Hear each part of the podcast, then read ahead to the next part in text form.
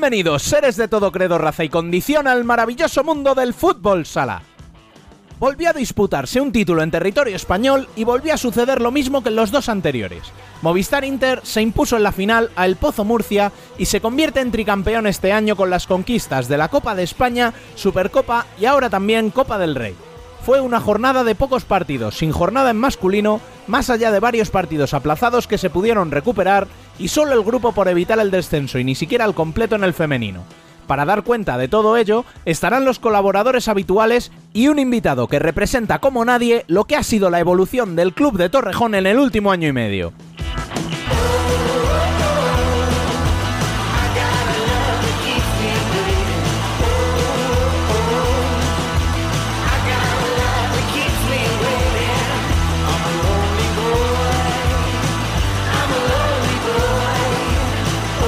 Os recordamos, como siempre, que podéis seguirnos en nuestras redes sociales a través de nuestro canal de YouTube y leernos en futsalcorner.es. También podéis uniros al debate en Telegram y enviar sugerencias y críticas por correo electrónico a futsalcorner.futsalcorner.es.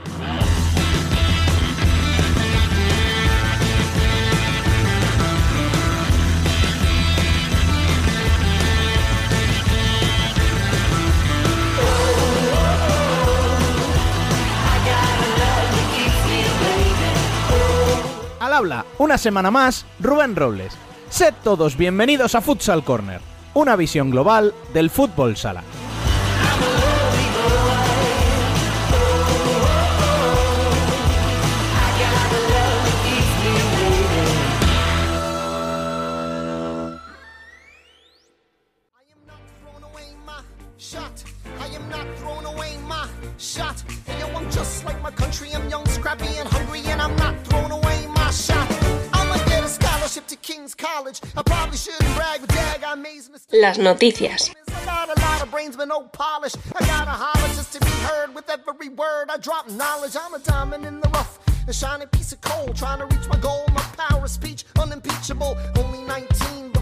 Is older. En fútbol sala masculino, lo más destacado del fin de semana fue la ya mencionada conquista de la Copa del Rey por parte de un Movistar Inter que se impuso por 5 a 3 al Pozo Murcia. Los de Tino Pérez se habían deshecho en semifinales del anfitrión, Industria Santa Coloma, por 2 a 1. Por su parte, los de Diego Giustozzi tuvieron que recurrir a los penaltes para sobreponerse a un correoso levante que llevó al límite tras empatar a 3 en el último minuto. Los de Torrejón se adjudican así el triplete, y hasta que conozcamos el nuevo campeón de liga, ostentan todos los títulos nacionales en vigor.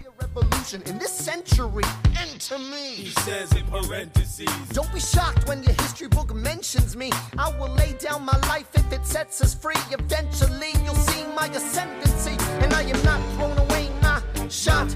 I am not En clave liga se recuperaron dos encuentros, Burela 5 Betis 3 y Jaén 2 Barça 2. Con estos partidos se descuelgan los culés del cuádruple liderato a 61 puntos que ostentan Levante, Palma, El Pozo y Cartagena, mientras que Burela sale del descenso donde entra Peñíscola y aprieta la pelea por el séptimo y octavo puesto. No obstante, lo más destacado se está jugando en el momento de grabar este programa, con la disputa de la jornada intersemanal y con partidos tan interesantes como el Levante Inter o el derby regional entre El Pozo y Jimby.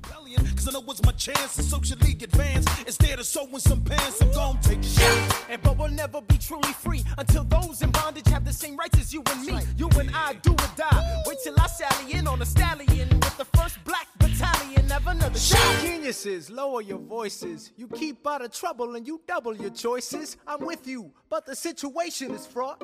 You've got to be carefully taught. En segunda división ya conocemos los equipos que pelearán por subir a primera, ambos clasificados por la vía rápida. El Ejido, que se volvió a imponer a Noya, esta vez por 1 a 2, tendrá enfrente a Manzanares, que derrotó en casa a Ceutí por 3 a 2. Ambos conjuntos se enfrentarán el 22 y 29 de mayo, quedando el 31 para un hipotético tercer encuentro. Show me where the ammunition is. Oh, am I talking too loud? Sometimes I get overexcited, shoot off at the mouth. I never had a group of friends before. I promise that I'll make y'all proud. Let's get this guy in front of a crowd.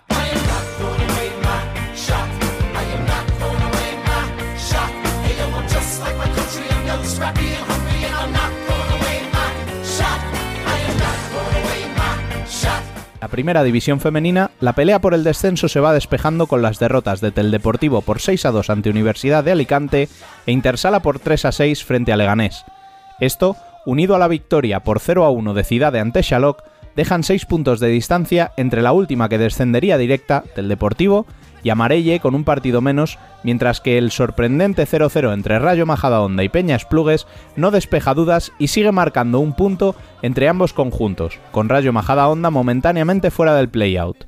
Recordemos que se aplazó el partido entre Sala Zaragoza y Viajes Amarelle por un positivo en el conjunto Maño y que se recuperó también el partido de la primera jornada entre Futsi y Torreblanca y que se llevaron las de Andrés Sanz por 5 a 3.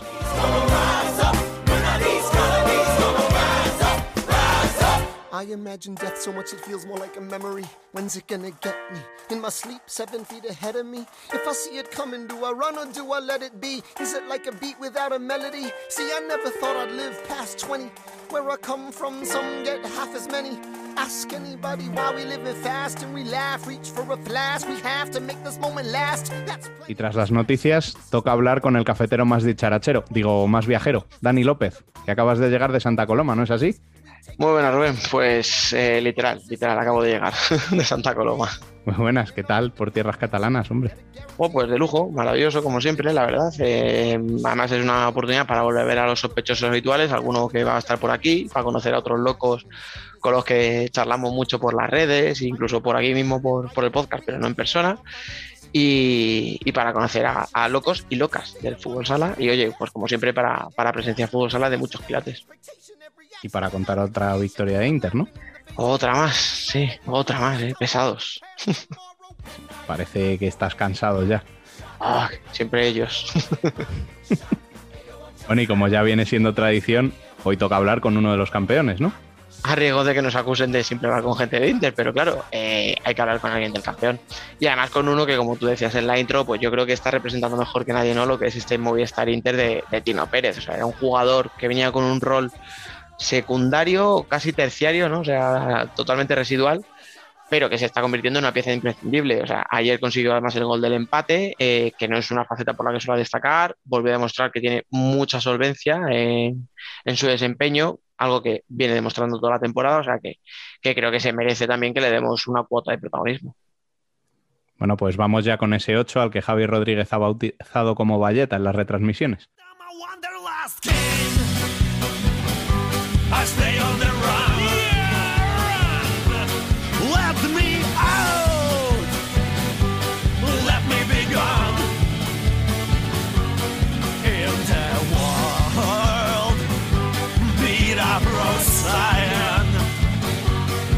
Hoy nos tomamos un café con José Raya.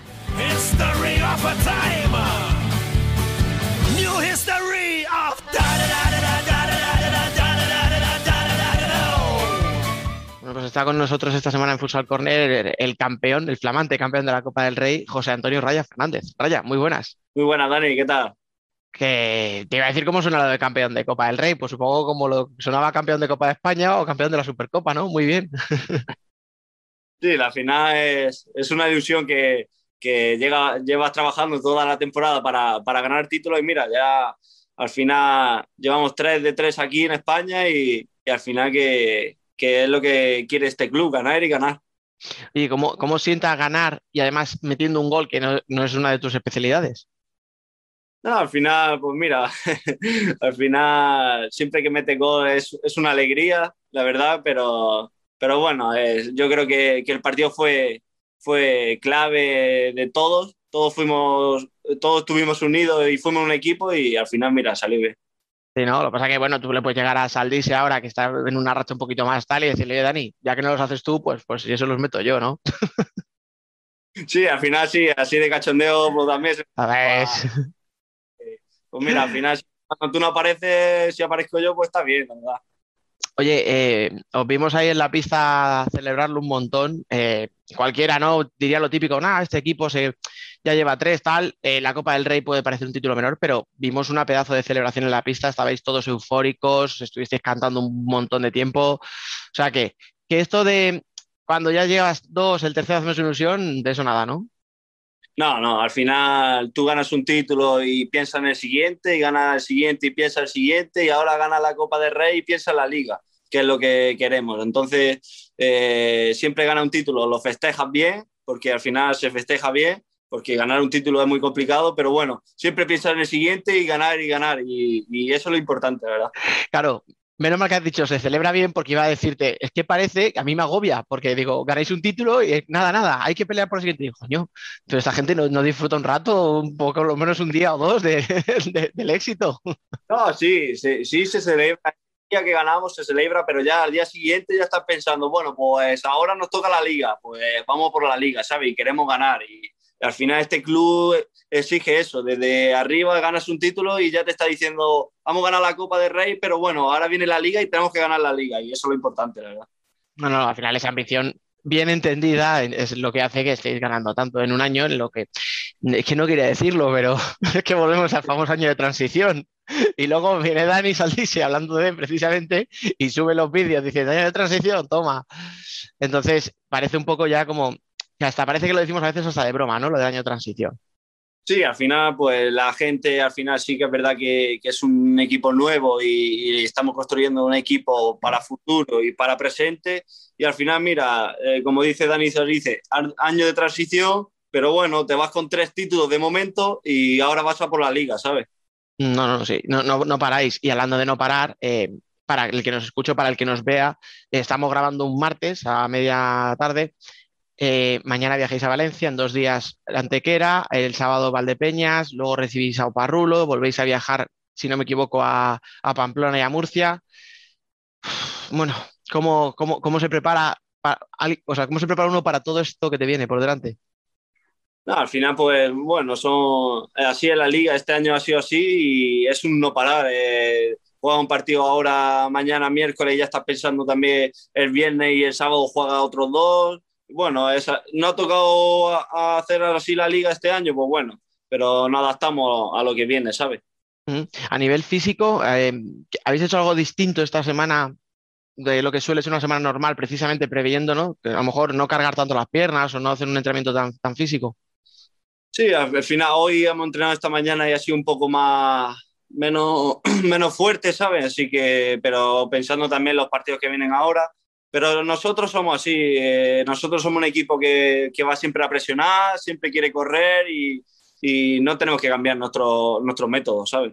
Uh -huh. me, me, eh, cuando yo he preguntado en el club, digo, oye, pero esto, este calendario es real o esto, es, esto es un troleo y tal, me decían, no, no, va totalmente en serio. Y me decían, no sé, tiraré de canteranos o algo.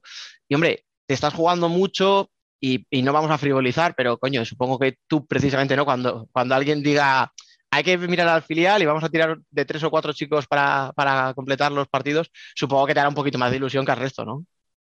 Sí, al final sí, porque yo al final sé lo que es esa situación de, de, venir de abajo y llegar hasta arriba y al final son una oportunidad importante para, para la gente joven de, de la cantera y, y, espero que la aprovechen, la verdad.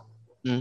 Y además, eh, este año, bueno, tú ya estás completamente asentado, pero ya estamos viendo a Jesús García que ya empieza a tener partidos, incluso en Champions, o sea que, que ya no es el típico, pues eso, ¿no? Que juegas en los cuartos de final con Copa del Rey, o sea que ya juegas partidos importantes. Pero es verdad que hasta la aparición tuya de hace un año y medio, dos, y, hasta la aparición este de Jesús, es ra raro en Inter ver a un canterano. Entonces, no sé qué es lo que le pasa a la cantera de Inter o qué le pasaba al filial o por qué no salían tantos jugadores como si salían en otros equipos al final, eh, bueno, al final es una cantera que está en segunda B, no está en segunda, que también es importante estar en segunda, porque al final el paso de segunda a primera no es tan grande como digamos, ¿sabes? Mm. Y, y, y, del paso de segunda B a primera, pues se nota un montón, la verdad. Y al final, eh, un club como Inter, que siempre quiere estar los mejores jugadores y siempre quiere ganar, ganar, ganar, al final los jugadores del filial como hice yo, yo tuve que salir en mi momento para coger minutos y, y, y curtirme un poco en primera división. Y bueno, yo pienso que, que si dan la oportunidad a, a, tres o cuatro jóvenes, espero que la aprovechen como yo la he aprovechado, ¿sabes? Claro, claro. A ver, es que es lo que, o sea, esa es la clave. O sea, no es solo decir darle la oportunidad, ellos tienen que aprovecharla. Yo no sé si sí. a lo mejor, pues, eh, que un chico suba ahora, pues Alberto, yo, en el que, el que le toque, a lo mejor es más fácil decir, bueno, estoy viendo que está Raya, estoy viendo a Jesús García, pues ¿por qué no voy a estar yo, que a lo mejor hace cuatro años que decías, coño, es que está el mejor Gadella de su vida, o sea, el Gadella en su mejor momento histórico, el mejor Ortiz de toda su carrera, el mejor Ricardiño de su carrera. Entonces, no sé si también el hecho de ver lo que tienes por delante puede suponer una presión extra, ¿no? A la hora de, de rendir. Sí, al final, pues, pues bueno, eh, los jugadores tienen que pensar, sí que como has dicho tú, antes estaban los jugadores, los mejores jugadores del mundo y, y para mí yo pensaba, puedo llegar, pero es muy difícil, ¿sabes? Claro. Y ahora pues eh, tienes que currártelo, al final tienes que currártelo. Y aquí en Inter es eso, que si tienes el nivel de, de estar en la primera plantilla, vas a estar o te van a ceder para que, para que luego vuelva. Y si no, pues al final, pues nada, es como digo, de segunda B a primera división es muy complicado. Mm, Es mucho salto. Tú decías que tú tuviste que hacer un camino de ida y vuelta, pero claro, lo normal es como que en ese camino de ida y vuelta nos quedemos por ahí y ya no volvamos. Tú sí, tú estuviste en Peñíscola, estuviste en Oparrulo, en Segovia y volviste, pero por ejemplo, yo recuerdo un poco antes, pues Orzáez, por ejemplo, por decir un ejemplo de la cantera, salió y ya no volvió. Y ahora le va genial, y es capitán de Peñíscola, por ejemplo, o sea, que es un equipo que está ahí. O me acuerdo en su momento Palomé, el Iker, eh, gente que salía, que jugaba unos partidillos, pues a lo mejor como lo que va a pasar ahora, ¿no? Que por circunstancias tienen que jugar, pero luego, por lo que tú dices, ¿no? El salto era muy grande, se iban cedidos y ya no volvían. ¿Qué ha, qué ha podido ser para que tú sí vuelvas y, y el resto no me vas a decir, bueno, no sé los demás, pero ¿qué, qué crees desde tu punto de vista que ha podido cambiar? No, no, la verdad que sinceramente no sé. Yo, yo sé que, que yo pensaba, para mí, yo pienso para mí que yo podría jugar aquí y yo quería demostrar que podría jugar aquí. Y eso es lo que yo, el reto que he tenido siempre de, cuando salí cedido, di- mm, siempre pensé, tengo que volver donde, donde me, he- me he criado, ¿sabes? Mm. Y al final, pues mira, eh, no sé la circunstancia, pero al final volví y, y la verdad que, que este año la verdad que, que no me lo imaginaba así y mira, estoy muy contento. Un poco, ¿no? Lo que a veces pasa que es como un poco la cabezonería, ¿no? De, pues yo por narices tengo que triunfar y a lo mejor te, te dicen, bueno, yo creo que deberías volver a salir cedido y tú dices, no, mira, otra sesión más, no, me voy a quedar y supongo, ¿no? Que un poco también es eso, la cabezonería de decir, yo voy a triunfar aquí por narices, porque, porque crees que lo vales. Sí, no, al final las ganas y el esfuerzo que le echas cada día, pues como yo, que yo soy joven, ahora voy cada día a entrenar, le echo mucha ganas, le echo mucha ilusión, mucho esfuerzo y al final yo quiero triunfar aquí, este año lo estamos demostrando y, y, nada, ese es mi, mi, reto día a día de, querer triunfar aquí muchísimos años. Y, y, en ese cambio y en ese asentarte en el primer equipo, que ya estamos viendo que, no es que estés asentado, es que, oye, que hay que defender a Ferrao y te comes tú el bicho. O sea, oye, es que vamos a jugar una Copa del Rey titular, eh, raya por delante de Boyis o de Drasler, que tienen 31, 32, o sea, son tíos que se les han visto todos los colores. ¿Qué influencia ha tenido Tino en, en esa confianza o en esos minutos que tú también estás disputando este año? Sí, no, yo al final continuo hablo mucho, es una persona que, que, se puede hablar, todos los jugadores hablamos con él y, y al final yo se lo he dicho a Tino, le, le di las gracias de, darme la oportunidad de, de, seguir aquí el año pasado y seguir este año aquí y, me ha dado esa oportunidad, esa confianza y esos minutos que, que, yo necesitaba para yo demostrar y al final yo creo que también le he demostrado a él, igual que él a mí y, estamos muy contentos, la verdad. La, eh, a ver, al final la plantilla con la renovación es verdad que ha bajado bastante la media. Pues estamos hablando de que se fueron jugadores de 30 y muchos, 34, 36, 37 incluso, y han venido jugadores que están rondando, pues mira, tú has cumplido ahora 24 hace, ¿no? Una semana o dos. Sí, claro, sí.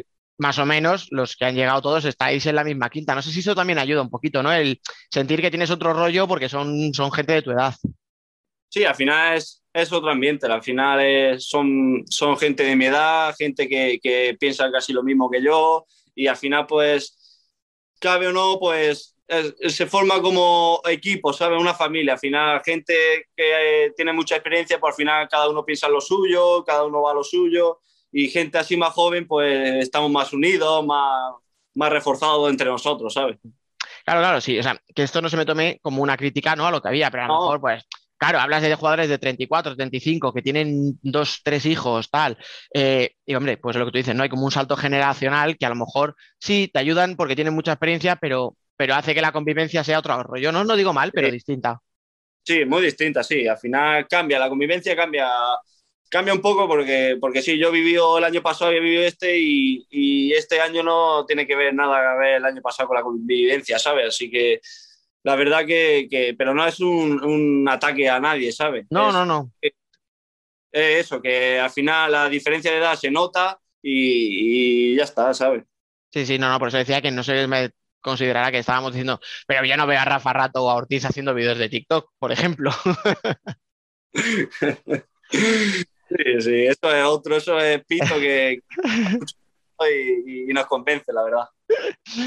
Eh, oye, hablando de. A ver, quería distinguir un poco, ¿no? Hablando, vamos ahora de eso, del, de- del, del grupo que hay, que se nota, se nota que hay muy buen rollo. Por un lado, el hecho de que haya tanto jugador nacional, eh, entiendo que lo que hablaba yo de la edad, el hecho de que además de la edad habléis, habléis el mismo idioma, los dos os hayáis criado en el mismo sitio, entre comillas, o sea, que entiendo que todo eso influye, ¿no?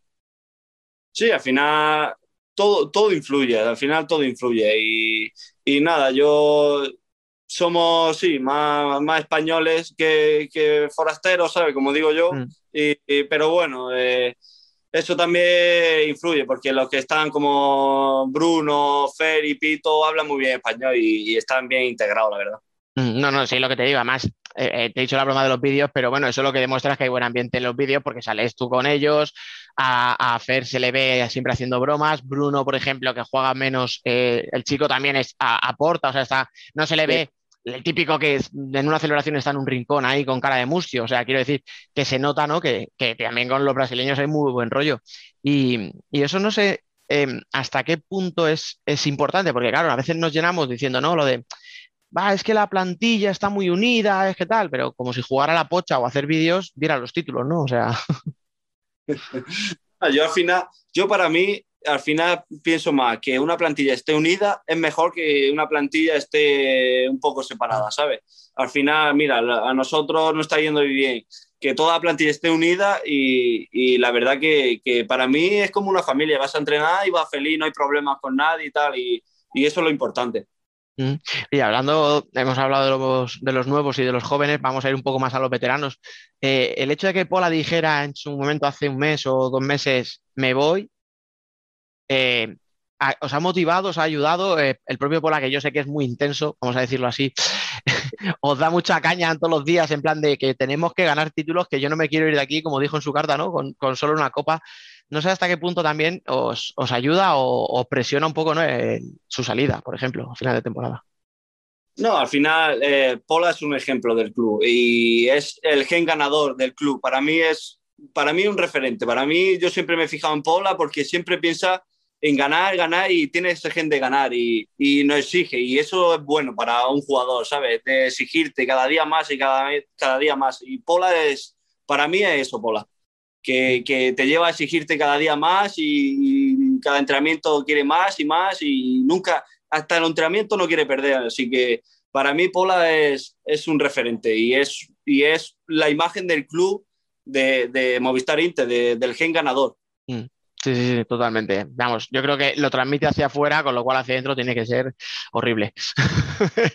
en el buen sentido. Oye, dentro de esa competitividad, ¿no? yo sé que queréis ganar siempre, lleváis tres títulos, queda la, eh, la liga, que no sé si es el más importante de todos o no, pero al final llegar a la final es el que os va a dar la posibilidad de jugar la Champions, que sí que es el gran objetivo. Eh, hablábamos de la maratón, ¿cómo crees que puede afectar toda esta maratón de partidos a la hora de afrontar los playoffs? No, al final eh, todos los clubes están jugando partidos así toda la semana y, seguido y, yo creo que todos vamos a llegar en las mismas condiciones o, en casi las mismas. Así que yo creo que, que afect- afectar nada porque una vez que entra a los playoffs sabes lo que el objetivo que es ganar la liga y llegar a la final de liga y para entrar a Europa. Así que ese es nuestro objetivo. Sí, a ver, es verdad que al final, quien más, quien menos este año por el dichoso COVID han tenido, pues Jaén lo tuvo justo antes de la Copa y otros equipos, Burela lo está sufriendo también. Sí. Vosotros lo vais a sufrir a partir de ya, porque ya estáis eh, metidos en ello. Pero, uf, no sé si, si lo habéis hablado, lo habéis comentado un poco en el vestuario entre vosotros, de, "Joder, pues podían haber hecho esto, lo otro, podían habernos quitado un partido. O mira, habéis dicho, me da igual, que me lo pongan, que ahí que voy. Sí, no, al final nosotros, como decimos, no mandamos, ¿sabes? Claro. Al final ellos los que se encargan de poner los partidos a la federación y, Y yo creo que, que, está bien organizada, sí que es un año complicado porque al final por el COVID y tal son partidos muy seguidos, pero yo creo que está bien organizada y, y están haciendo un buen trabajo, la verdad. Yo, a ver, a lo mejor es que soy muy mal pensado porque soy así, soy, soy mala persona y pienso siempre mal. Pero lo de que todo, claro, mira el calendario y todos los equipos son equipos que siguen perteneciendo a la, a la liga, a la LNFS. Y yo no sé si por ahí puede haber un poquito de mala leche, decir, a lo mejor si hubiera tocado un Borela, un Peñíscola o otro equipo, hubiéramos podido aplazar o suspender el partido y tirar de coeficientes, pero casualmente son todos de la liga y por eso no, no hay nada que hacer. Sí, al final como yo pienso para mí, yo también pienso en eso, en plan, eh, los debates que hay entre federación y liga al final nos perjudica a todos, a todos los que estamos en la liga, así que yo pienso que o tarde o temprano tienen que llegar a un acuerdo porque al final es bien para todos nosotros. Si todos queremos que salga el fútbol sala adelante, todos tenemos que ir a una. Así que yo pienso que yo pienso eso, la verdad.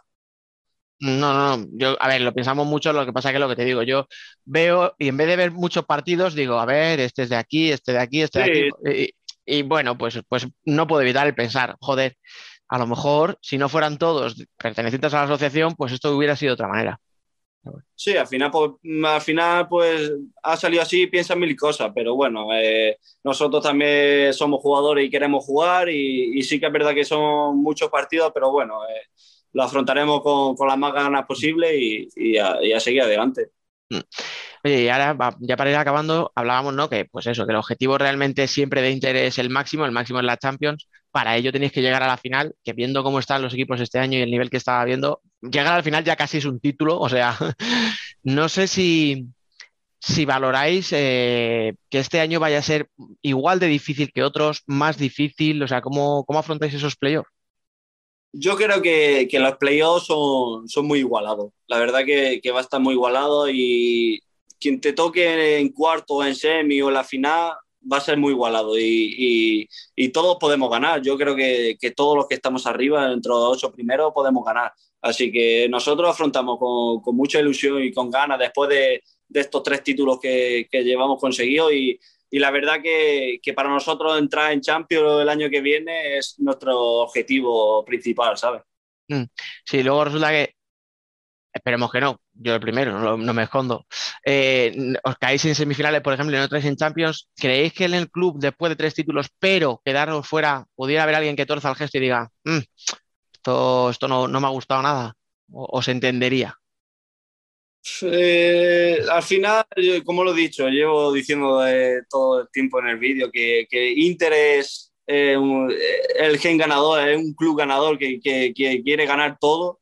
Y al final sí que si para nosotros no llega a la final que, queremos entrar en Champions y ganar la liga, es como un palo un poco gordo porque al final es lo que queremos, queremos ganar y entrar en Champions y, y todo. Pero bueno, eh, eh, yo creo que lo que llevamos de temporada eh, está muy bien. Para, el punto de vista está muy bien porque al principio de temporada nada, nadie y nada nos daban por muertos, ¿sabes? Y mira, al final ahora hemos dado la cara a estos tres títulos y espero darlos en la, liga, ¿sabes? Uh y, esto que se suele decir, y ya con esto acabo, eh, si hace tres años cuando sales cedido la primera vez te preguntan, ¿dónde estás en tres años? Pues me imagino que tú, echado para adelante, dices, triunfando en Inter, ah, pues se ha cumplido. Sí, sí. Ahora sí te vuelvo a preguntar, ¿dónde te ves dentro de tres años? ¿Qué, qué me contestas? pues mira, te, te, lo he dicho antes y, y, y pienso que, que, Inter siempre me dio eso de, de, salir en primera división, debutar en primera división. Y espero, y, y te lo digo a ti personalmente, espero que, que siga aquí muchos años y siga disfrutando y siga y siga ganando títulos como estamos este año y, y, espero triunfar aquí, la verdad. Sí, ¿no? Y si hay que cambiar la camiseta, que sea por unos días por una roja, por ejemplo, ¿no? Bueno, eso no, de, eso no depende. Pero no te lo, no te lo has planteado. No, no, no, miras ahí a Lituania con cosilla de, bueno, pues oye, pues a lo mejor, o, o lo ves que a lo mejor este es demasiado pronto, este mundial. No, al final yo, la verdad que cada jugador que, juega en un grande o en cualquier equipo quiere llegar a, vestir la camiseta de su país más en un mundial y tal. Yo pienso que, que, todavía soy joven, pero que, que, bueno, yo sigo siendo mi trabajo, lo, sigo, lo estoy haciendo bien, estoy contento y, y al final, eh, si, si, viene la llamada o no viene la llamada, ¿sabes? Eh, no es mm, personal mía, ¿sabes? Que no es, ¿sabes? Que no, es, no, de, no, depende de mí. Yo estoy haciendo mi trabajo y, y al final estoy luchando con mi club y, eh, y él me está ganando títulos ahora mismo. Uh -huh. Oye, pues nada, yo ahora lo normal sería una despedida en la que te diría, bueno, pues mucha suerte, ¿no? Muchas gracias por estar aquí, pero más que suerte, lo que te voy a desear es que acabéis esta maratón eh, todos bien físicamente, que no haya lesiones, que no haya ninguno con sobrecarga para, para los cuartos. Y ahí ya sí, cuando lleguéis ya a los playoffs, entonces sí, muchísima suerte y muchas gracias por estar aquí, claro. Muchas gracias, Dani, de verdad, muchas gracias. aquí conmigo, mis cinco sentidos están de fiesta. Oye, qué ganas tenía de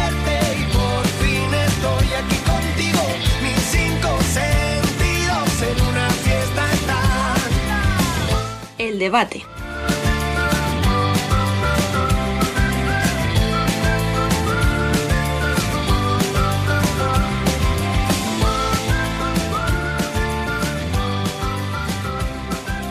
Y de nuevo en nuestro debate toca analizar un triunfo interista, este en Copa del Rey y en un clásico. Para ello, además de Dani, que sigue tras la charla con Raya, incorporamos a Bielizque. Muy buenas, amigo. Muy buenas, ¿cómo va? Bueno, ¿qué tal ese fin de semana Spritz con Emen? Eh, bueno, fin de semana que se ha alargado hasta hoy. En teoría se iba el domingo, pero decidió quedarse hasta. Grabamos el lunes, se va mañana martes. Eh, nada, una espectacular. Un, lo mejor del Erasmus por ahora. eh, han sido unas mini vacaciones antes de, de, los exámenes finales y muy bien. Bueno, y además incorporamos a otro de los que presenció in situ el torneo, Sergi Romero. Bienvenido una semana más. Muy buenas. Bueno, ¿qué pozo te deja el torneo el día después de terminar? Pues acabé bastante entero de lo que esperaba acabar. Después de lo, del, del sábado, digo, ya mi mentalidad cambió ya decir, el, hoy el domingo me lo voy a pasar de puta madre y así fue. Por lo tanto, me quedo, me quedo con eso. Bueno, pues vamos a analizar ya el torneo, empezando por la actuación de los derrotados en semis. Biel, ¿qué te pareció Levante? Eh, pues eso que, que ya comentamos en la previa, que parecía el pozo el gran o sea, el favorito de esa eliminatoria, sobre todo por dinámicas. Y yo no vi ese levante que al principio de temporada sí que daba ese miedo, que parecía capaz de todo y que hace poco conseguía esas rachas de victorias. Eh, no sé si es por el hecho de ser a partido único y que llevan con una mala racha, o, pero no, no dan esa sensación ahora y no la dieron en ese partido y ganó el pozo. Es que, pero escucha, fue realmente, o sea, no fue un partido tan, tan malo. Lo que pasa que, que a lo mejor no se vio el Levante este, pues lo que tú dices, ¿no? De, de, de, de todo el tramo de temporada, que era un equipo fiable, o sea, un equipo seguro, un equipo sí. al que no le hacías goles así fácilmente, un equipo que te costaba a lo mejor eh, encajar, pero no sé si, a ver, también es verdad que el Pozo venía de una racha muy buena, y a lo mejor por ahí, no sé si, yo creo que se le está haciendo un poco larga, yo creo que el problema de Levante es que se le está haciendo la temporada un poco larga, y fíjate, si se hace la Levante, que tiene una plantilla de, ¿qué? De 12 tíos, que tiene tres rotaciones, pues, pues a ver qué pasa con el resto. Pero yo tengo las sensaciones, por lo último que le he visto y por lo que le vi el, el sábado, que físicamente les veo un poco con lo justo. Y claro, pues cuando llegas con lo justo a, a jugar de los dos títulos, pues mala pinta. Y luego a todo esto, obviamente llegaron los penaltis, pero ya. O sea, a nivel de sensaciones, yo esperaba bastante más de Levante. Y luego sobre los penaltis, así lo único eh, a criticar o que no entendí, ese cambio en portería de, para poner a Rubilemos con la intención de sorprender. O sea, no lo entendí para nada porque cuando lo haces con dos porteros, eh, lo compro, pero con un jugador que no tiene la fuerza en los brazos o en el cuerpo como para parar un balón, eh, no sé qué puede sorprender. Si os acordáis, Eso, y lo, vimos. Santos que, que lanzó sin, Mm. sin haber jugado ni un minuto. Que eso Claro. es más un poquito ya quisquilloso, pero vamos, tampoco deja de sorprender.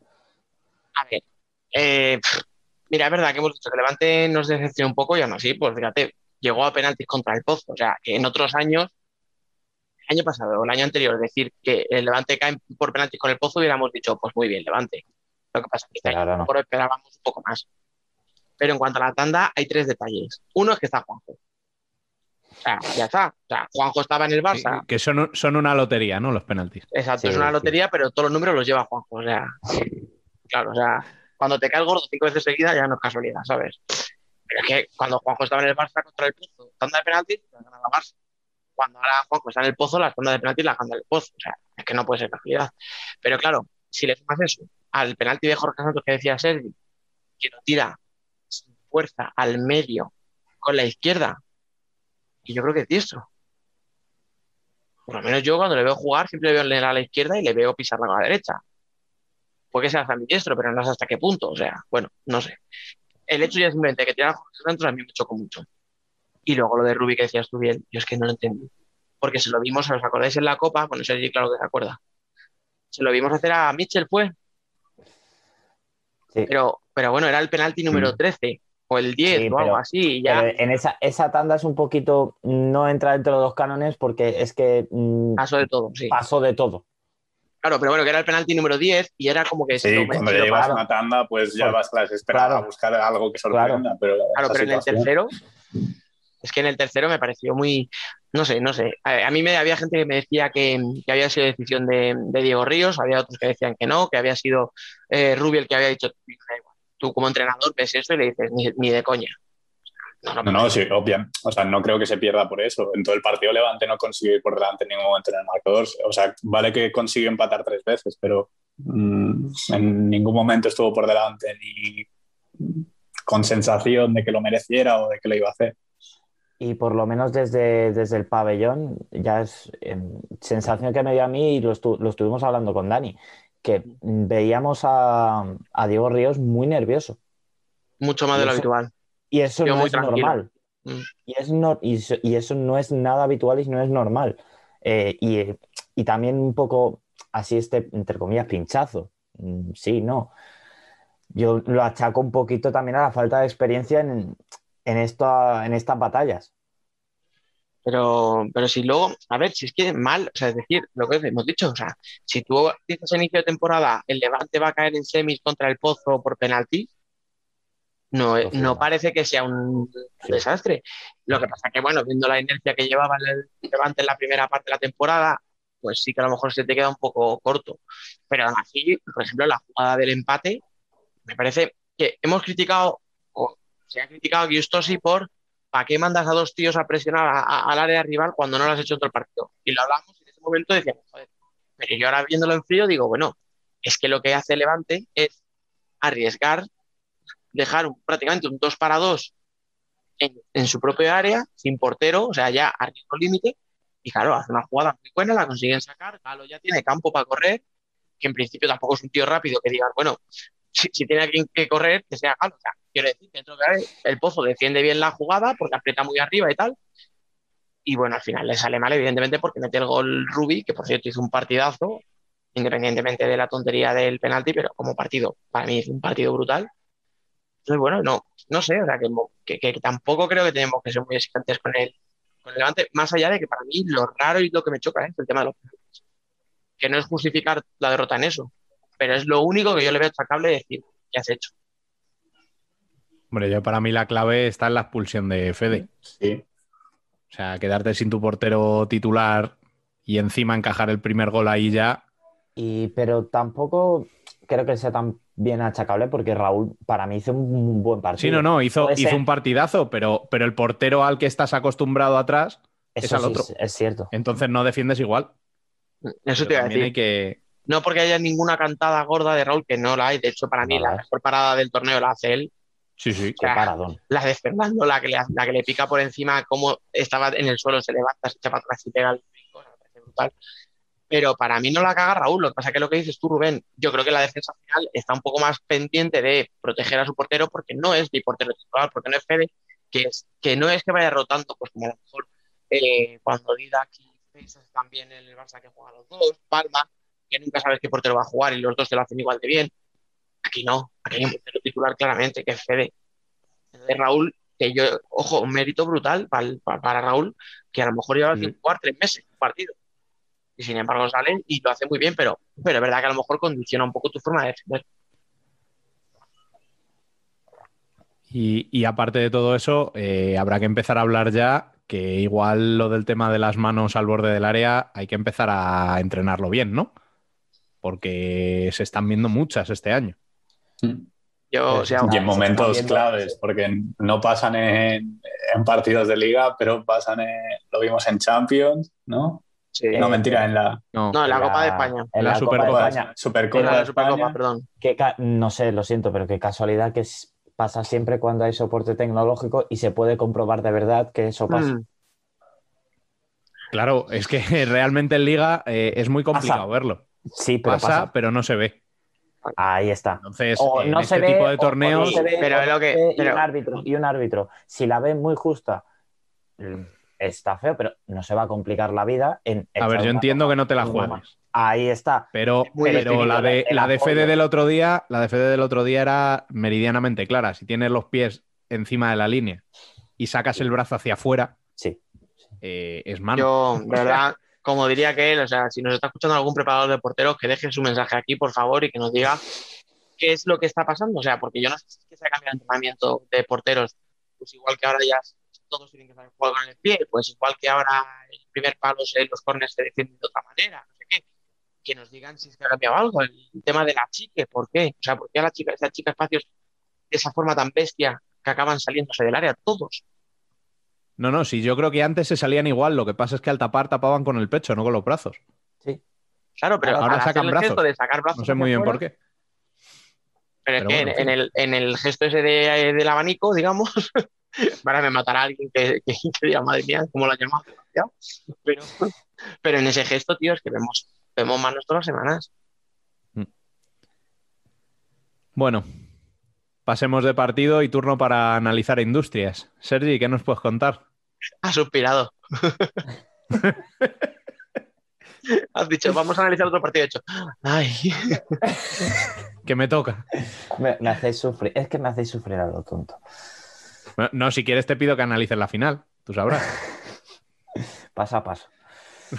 Eh, yo vi, vi a un Industrias bien plantado, a un partido igualado, hasta creo que al minuto, minuto 12 o así, que es- le estaba diciendo a Dani, ostras, eh, nos tenéis embotellados. Y diciendo, sí, pero es que si chutan de 10 metros todo el rato, no sé qué, no sé cuánto. Digo, Dani, mira, que el gol va a caer, que el gol va a caer tarde o temprano. Y haz una pausa ahí. Tú has dicho que yo- lo, que, lo que te dije fue, pero Inter está precipitándose y ya está nervioso porque está tirando tiros de 10, 15 metros que rebotan en la defensa que no tienen ni que llegar a. Aquí está Rubén, que ve conmigo muchísimos partidos en Torrejón, por no decir todos. ¿Cuántos partidos hemos visto de Inter donde se ponen abajo en el marcador y empiezan a, a chutar a lo loco desde cualquier sitio? Sin, sin medir. Pues, pues yo diría que en todos en los que han estado por debajo. que me decía Sergi, no, no, no, que nos tenéis embotellados. Y yo digo, vale, pero es una, es una sensación porque chutas mucho. Y tú a lo mejor acaba la primera parte y dices, Inter, 25 tiros. Pero eran 25 tiros irreales. Porque 20 eran tiros de 15 metros que habían despejado sin más. Y ahora va, presume de que llevaba razón si quieres. Pero tenía, que, tenía que decirlo. Pero de, a partir de ahí, mm, para mí fue, estuvo igualado, pero Inter justo vencedor de al fin y al cabo. No, no, no hay más. Pues Tamp- Tampoco No puedo sé. decir mucho más porque es A ver, tú yo, eres analizaría un poco esas, esas pérdidas, tío, Eh, yendo por delante. no, no, no, no vayamos, no vaya, no vayamos Uf. por ahí, no vayamos por ahí, no vayamos por ahí, Pues si de hecho, no- uno si de los tiempos muertos de. Javi fue por ahí. En, no vayamos en ese- por ahí. en esa clave. Vamos a ver, Escucha. no podemos dejar que nos hagan contra yendo por delante. Escucha, Pero- pues la, mira, cuestión, la cuestión es, es que eh, me están cada vez, ahora que me lo, lo pensé, lo pensé anoche. Viendo a Calita ahora, me dan flashes de, del SEPE 2013, 14. sí, de la primera etapa. Sí, de la primera etapa. que yo lo que me quejaba es que se jugaba siempre el balón de último, te aportaba mucho en ataque, pero luego te perjudicaba con pérdidas como esa. Y estoy viendo como si lo estuviera viendo otra vez. Me- y, y estoy viendo a Khalid eh, en Sepe, obviamente con sus estilos y con sus historias, pero estoy viendo eso y, y creo que le falta pulir eso. Es que de verdad, eh, son, son varios errores, tanto defensivos, errores que cuestan goles. Y eso, por supuesto, que él, él lo sabe y al final del partido tú lo ves. Y es más, Javi Rodríguez indirectamente lo señala porque luego la No, segunda no. parte no lo saca. Indirecta No. no. O sea, le pone un poco encima de su cara. Eh, porque lo disimula, lo, disimula, lo disimula un poquito dejándolo en el campo uno, un minutillo más o dos y lo saca y no lo vuelve a sacar. Claro, o sea, le, le- le tienes 25 minutos sin jugar después de que pierda un balón, que por cierto, no me acuerdo quién saca el córner, pero hay que analizar la jugada porque a lo mejor no todo es culpa de Cali. Hay veces que hay jugadores No, que se entretienen con el balón a los pies, pero es que según le llega, tiene salirse encima. O sea, a lo, mejor el que, saca el córner no tienes que darle el balón a alguien que está tan presionado. Y menos, porque eso, eso o sea, hay una labor de scouting. Tú tienes que saber cuando sacas un córner, quién lo saca, cómo lo saca y quién va a rematar. Pues yo me, canso de ir a los porteros, gritar si hay zurdos, si no los hay, si están todos fuera, si están dentro. O sea, yo los porteros me, me canso de escuchar indicaciones. Pues tú, que sacas el córner a favor, igual tienes que saber la situación. Y si tú tienes a un jugador como Cali, tú presionado, o sea, presionado, vamos, defendido por, por Saldice, que es un puñetero cansino, a lo mejor lo que no puedes hacer es darle a, a, a Cali un balón y menos darle un balón flojo. Porque Cali, en cuanto la pisa, Saldice está encima. Entonces me parece feo por parte de Javi señalarse de forma tan evidente cuando para mí, obviamente, pierde el balón y bueno, pues a lo mejor si ves que tienes a Saldice encima, o tienes la habilidad para regatearle, o pegas un pelotazo a tomar por saco. Que la toque, que salga de banda y volvemos a empezar. Este, en, eso, en eso estoy de acuerdo, Dani. Pero, pero claro, estoy, pero estoy de acuerdo. Pero ahí, ahí, está, ahí está a lo que me refiero. Que en vez de decir, hostias, eh, ya he recibido mal, ya estoy en una posición un poco comprometida, mm, yo qué sé, la tiro fuera, cebollazo, o yo qué sé. Eh, lo que busca es jugársela a él. Eso es lo que más o menos un poco achaco. Que, no, que es lo que estábamos hablando, que no, no me lo hablé con un amigo de decir, mm, la culpa de que pierda el partido no es de Cali. Eso, por supuesto. No, no, no. Sí. Claro, pero sin embargo Javi le señala muy, muy claramente. Ahí está. Que es lo que estuvimos hablando, en plan, ¿que cuesta, es un error que cuesta un gol? Sí. ¿Que Inter seguramente por alguna historia de hubiera ganado el partido? Pues también. Dicho esto, aquí estamos dos de Inter y uno de Industrias. A ver qué hable ahora el, neutral. Para mí, que has dicho tú que fue mejor Inter, yo para mí no lo fue. Y, y explico por qué. Ganas 2-1 sufriendo y uno de los goles viene en una pérdida y contragolpe y el otro viene en una estrategia. No es una estrategia muy elaborada. Es un córner que hemos visto mil veces, balón bombeado al segundo palo, Tripodi le pega, tampoco es un tiro muy allá, pero bueno, hay mucha gente por medio, papá, el balón va por abajo, o sea, entra fácil. Quiere decir, y no me parece que fuera un partido malo ni mucho menos de industria, pero Ahí ya, ahí no sé, ¿eh? yo cómo lo veo. Ahí ya entra también mucho el factor pista, porque es- se propuso, ta- tampoco se propuso un partido muy vistoso, es lo que te dije, digo, parece el típico partido, parece que los partidos estuvieron cambiados, que el, el un poquito más interesante de ver fue el primero y el segundo es el po- un poquito el, el que más, el que más costoso, el más, hubieron algunos palos, eh, un poquito más bronco. Me dio, me dio esa sensación a mí, por lo menos. Em, yo lo de las pérdidas esas comentábamos, Industrias, o sea, ya ha pasado en otros partidos, Industrias creo que tiene un juego que es- se basa en arriesgar muchísimo y cuando te sale bien te sale perfecto y cuando no te sale muy mal. Mm, Es tirar una, una moneda y pues a veces te sale genial, como salió el día de, de Torrejón, que todo salió como tenía que salir y este, pues, este fin de semana pues no fue así. Y además lo que hiciste mal o en lo que no estuviste acertado te penalizaron, pues pasa eso. O sea, lo que comenta Sergi el partido, yo sinceramente creo que lo dice eh, influenciado por el resultado a posteriori, porque si un partido y más jugando en casa, eh, yo creo que no es, mal ese, no es malo ese planteamiento de o buscar un marcador corto porque sabes que tienes a tu afición, tienes a, su- a tu gente y No, no, no, al Ya. revés, al revés, pero a- me refería a nivel general, ¿eh? me refería que... que Ve resultados, Sergi. ¿Cómo, cómo? Ahí está. O sea, que obviamente, o sea, que lo est- yo creo que lo estás valorando con el con- sabiendo qué resultado tuviste con cada planteamiento. Puede ser. La- ya la, ya la. Sí, por eso, por eso Es decía que- que... digo, a ver qué opina alguien neutral. ¿eh? Yo de verdad Iban, que yo iban no a ser dos partidos distintos y eso estaba claro. O sea, Claro. que- O sea, si le sorprendes de una manera, Mm. tanto Inter sabía que no se iba a encontrar otra vez esa Industrias y Javier Rodríguez sabía que no se iba a encontrar otra vez esa Inter. O sea, tienes que plantear un partido completamente distinto.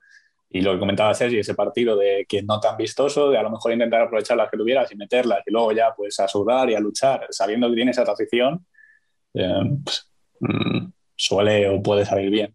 De hecho, escuchar, en la, en la previa cuando hablé yo con, con Javier Rodríguez, él mismo me lo dijo. Me dijo, olvídate del 0-3. O sea, no va a tener Claro. nada que ver el partido. Porque no es lo mismo un partido de liga, donde tú vienes de jugar la Champions, donde vienes de un viaje, donde sabes que el martes te volvías a enfrentar con Zaragoza. Eh, que en esto, o sea, en, en liga, perder un partido, tienes margen de sobra, Inter, estás esto, y no va a bajar más allá del sexto puesto, y podría subir, pero tampoco, o sea, a priori tampoco te garantiza subir puestos. Ojo, eh, que no estoy disculpando a Inter, o sea, lo que estoy intentando decir es otra cosa, es que tú vas en liga. al séptimo puesto no vas a caer porque si no recuerdo mal son 10 puntos de ventaja. Al quinto puedes subir, pero ¿qué diferencia ahora mismo de ser cuarto? No, bueno, cuarto sí, porque tienes factor cancha en, en cuartos, pero quinto o sexto te da lo mismo. Te da lo mismo y es que te puede tocar el pozo. Siendo quinto, te puede tocar el pozo ciento sexto, Palma, Cartagena y tantos empatados. Te puede tocar Entonces, cualquiera. Claro, el partido de Liga contra Industrias, pues, pues bueno, un partido muy malo tal, pero pff, ahí está. Tampoco te preocupa porque al final son tres puntos. Pero, pero en la Copa no, en la Copa sabes que te la estás jugando y es otra cosa. Entonces, el partido sale un poco más feo, un poco pues, más bronco, tal. Y aún así, para mí fue un partido, bueno, pues entretenido. De otra manera, distinto al, al del Levante del pero, pero entretenido. Sobre todo, escúchame, si no lo dices tú, ya lo digo yo, por los tacos. Sí, Porque, porque, es que el, llevaba el dos años, llevaba, no, dos años no, pero desde la Copa de España de Málaga, o sea, desde marzo de 2020, sin ver un puto partido donde haya una afición gritando y animando como Dios manda. También te digo, eh, no sé si, no sé a nivel televisivo desde fuera cómo se veía, pero el partido Levante Pozo y la final, el pabellón era un cementerio. Por eso. El pabellón era un puto, un puto cementerio. ¿eh? Pero es que eso es lo que suele pasar cuando la sede es de un equipo en concreto. O sea, Sí, sí. tienes mucha afición de ese equipo, pero si ese equipo cae. Y porque, no las lo otras ocupas. tres, y porque las otras tres no son aficiones que muevan. aparte. Ah, claro, o sea, Claro, es que, por ejemplo, hasta Final los- Four te llega, te llega un Jaén, un Valdepeñas Ahí está. y ya está, ya la, tiene, ya la tienes montada. Vamos con la final. Vamos. ¿Qué pasa? ¿No queréis hablar del campeón o qué? Es que, es Todo esto, para que la gente lo Pues- sepa, lo están diciendo con dos camisetas de Inter. Estamos Sergi y yo aquí casi maniatados. Bueno, Eh, bueno, bueno. Nos, nos están obligando casi. a Maniatado grabando por de. Zoom. O sea, eso es un nuevo concepto. Esto no- Estamos todos en la misma habitación. O sea, está todo orquestado. está- es- Cuando Sergi parpadee dos veces, por favor, ayuda. A ver, escúchame, es que lo mismo cuando esto esté publicado, tú, tú ya, por listo, mm, estás en un cuarto más oscuro. no, es que- Esto ha sonado muy mal, Dani. no, no, lleva por el maniatado, no te pienses guarrerías. al sótano. bueno, una vez más, como en las dos finales anteriores, el Pozo se pone por delante, vamos, el rival se pone por delante y al final acaba remontando Inter. Eh, Dani, ¿cómo viviste esta final? Aparte de muy nervioso. Eh, pues fíjate, en las horas previas mucho más nervioso que durante el partido. Porque además, eh, no voy a decir que lo hubiera ganado, ni muchísimo menos, ¿eh? Pero no estaba tan nervioso, quizá por el hecho de que ya Inter me había demostrado que era capaz de remontar. Podían haber remontado perfectísimamente, porque oye, el Pozo es un equipazo y, tiene una plantilla muy buena y si se pone por delante y le salen las cosas bien, pues, pues vete tú a saber lo que, lo que puede pasar. pero no estaba nervioso por eso mismo, porque Inter este año ya te ha demostrado que sabe remontar en finales. De hecho, ha tenido que remontar en las tres. Y, joder, ha ganado a Barça dos veces y ahora. O sea, vi un partido donde yo, sinceramente, me fui al descanso diciendo, Inter va ganando y no soy capaz de explicar por qué. O sea, de verdad, yo no veía que Inter hubiera sido netamente superior al Pozo. No, no veía un Inter acogotando a- a- al rival. O sea, Que Inter hasta el 2-1 iba con la caraja, como aquel que dice. por eso. Eh, Fue muy de alternancia, o sea, empezó Mm. muy bien el Pozo, consigue el 1-0, luego se activa Inter, pero cuando Inter ya tiene, no sé en qué renta de goles es, como que el partido se apaga y eh, el Pozo lo intentaba, pero Inter defendía bien, pero tampoco llegaba, o sea, no, como que no había ocasiones claras o que... Mira, la diferencia es el partido, cuando Inter va 4-1, que es cuando tú dices, que es cuando el partido se viene un poquito abajo. Yo creo que por la cabeza de Inter está el 6-1 de la Copa de España y no sé por qué, en vez de seguir apretando con el 4-1 para buscar un quinto o un sexto, como buscaron con la Copa de España, yo creo que ahí sí que se dejan un poco ir. Se dejan ir. Igual empezaron a pensar en la maratón de partidos que les espera después. sí, o sea, y ya no solo eso, el maratón de partidos que llevan. O sea, en la Copa de España no habían jugado todo lo que habían Claro. jugado ahora. Claro, claro, a ver, es que es lo que yo lo decía el otro día cuando vi el calendario que tenía Inter, que dije, vale, la gente de Jaén me va a decir, pues nosotros ya lo hemos pasado.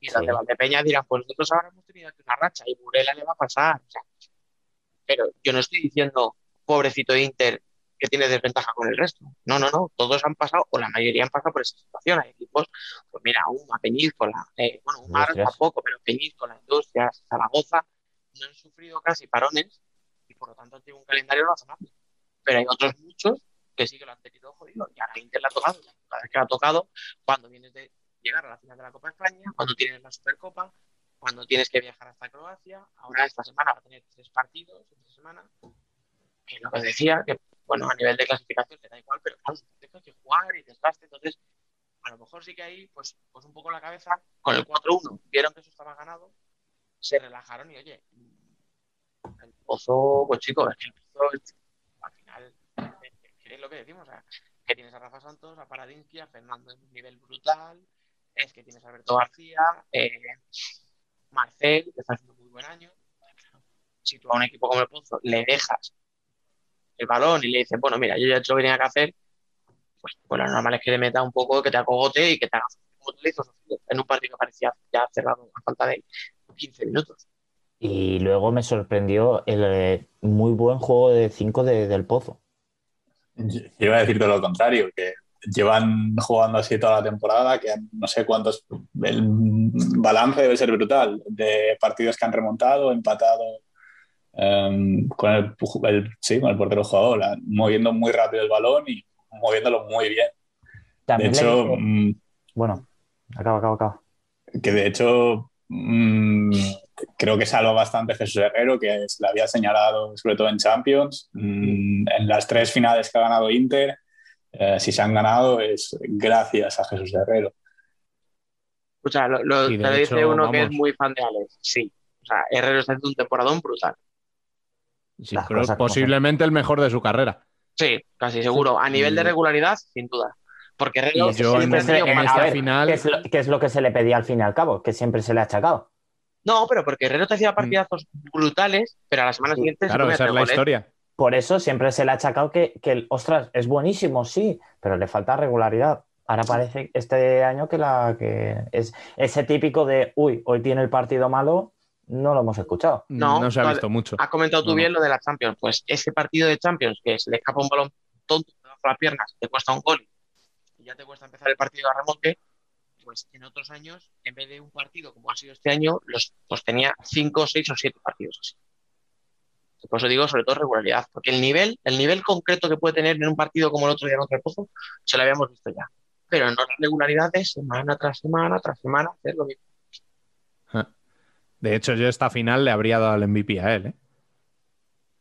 O sea, Sí, sí, sí. en los últimos minutos, en los últimos minutos. me parece Es que son poco- 13 minutos, o sea, es que son 13 minutos brutales del pozo en portero jugador, pero son 13 minutos de, espectaculares de Jesús Herrero. Saca. Tan- o sea, Eh, no solo como digo. portero, también organizando la defensa de o sea, Porque la los de- dos la últimos de- jugadores. la Sí, sí. defensa de Inter no me pareció excesivamente buena tampoco. Que Que por sí que habrían cambiaron. sus cosas de scouting, se lo dije, que me extrañó mucho en una defensa de portero-jugador 2-2. Cuando normalmente eh, estás 2-2, pero luego te pones en rompa, haces una mixta, pero no, no, era un 2-2 claro y abiertos en medio y, y era, era un- casi un coladero. No sé si fue, no sé si fue impresión mía, pero me dio la sensación de que Raya defendía a dos a- en, arriba, ¿no? Claro, claro, o sea, a, mí- a ver, Ah. yo lo he pensado porque es verdad que yo estoy muy acostumbrado a ver a Inter defender y defiende, digamos, 1-2-1. El de Mm. arriba metes a un tío rápido, muchas veces Cecilio, a veces Raya, tal, y el que cierra es Pola. Pola te barre todo el área. Pola es el que se encarga de De barrer izquierda, sí. derecha, eso es. Lo único que se me ocurre es que dijo, que dijera Tino, 13 minutos. Físicamente, Pola no aguanta barriendo de un lado al otro el solo. Le, le pusiera un apoyo, pero claro, si eso no lo has entrenado a lo mejor, porque yo me imagino que en ningún momento tú en, en el- al plantearte un partido contra, contra el Pozo o contra quien sea, porque no sabes contra quién vas a jugar la final, tú no te planteas que el rival te saque 13 minutos de un portero jugador al ataque, porque se puede llegar a sacar en un momento dado para, para contrarrestar, pero nadie espera que estés en el minuto 7 de la segunda parte atacando y pum, y pum, y pum, y pum. En un momento dado diría, hostia, necesito poner un segundo aquí que le eche una mano a Pola porque no llega principalmente al final del partido. Y ahí pues los desajustes, las ocasiones, y ahí aprovecho muy bien el pozo para moverla, que si no por Herrero, pues probablemente, no sé si hubiera pasado otra cosa, pero, pero que hubiera marcado gol mucho antes, que todo esto, muy bien del juego de 5 del pozo, pero tardó 8 minutos en marcar el primer gol. Luego, verdad que Sí, cuando mete el 4-2, en la prácticamente la siguiente jugada mete el 4-3 y ya entra el miedo y tal, hasta que Pola va y hace el último, pero tarda 8 minutos, ¿eh? O sea, son 8 minutos atacando sin meter gol, cuidado. Sí, pero no era, es bajo mi punto de vista, no daba esa sensación de no van a meter. Es más, estuvieron varios minutos de decir, hostia, que, que no la mete, ¿cómo puede ser que no la meta? ¿Cómo puede ser que no la meta? Hasta que, lo que tú dices, Em. metieron el, el segundo y entonces ya sí que cayó el tercero y empezó el canguelo, pero Lo explicaré con la situación en la que estábamos Emen y yo, que acabábamos de cenar. Eh, obviamente todo el mundo- Traducido, habéis bebido unos ya, eh, ya Ah, no lo decía por eso. Ah, vale, Estaba vale. todo el mu- o sea, yo creo que el camarero debí flipar porque estaba con mi móvil viendo desde Movistar Teledeporte, Emen desde el suyo doble pantalla viendo la Libertadores. Eh, Es que Emen, Emen siendo Emen, macho. sí, sí, sí, increíble. y, y nada, pues quedaban, ya habíamos pagado, nos íbamos y claro, aquí el toque de queda sigue siendo a las 10. Eh, no será igual a las 10 menos Libertad. 10 y quedaban, no sé, 5 minutos. Digo, si no marca el pozo ahora, ya está. O sea, mm, no hay nada.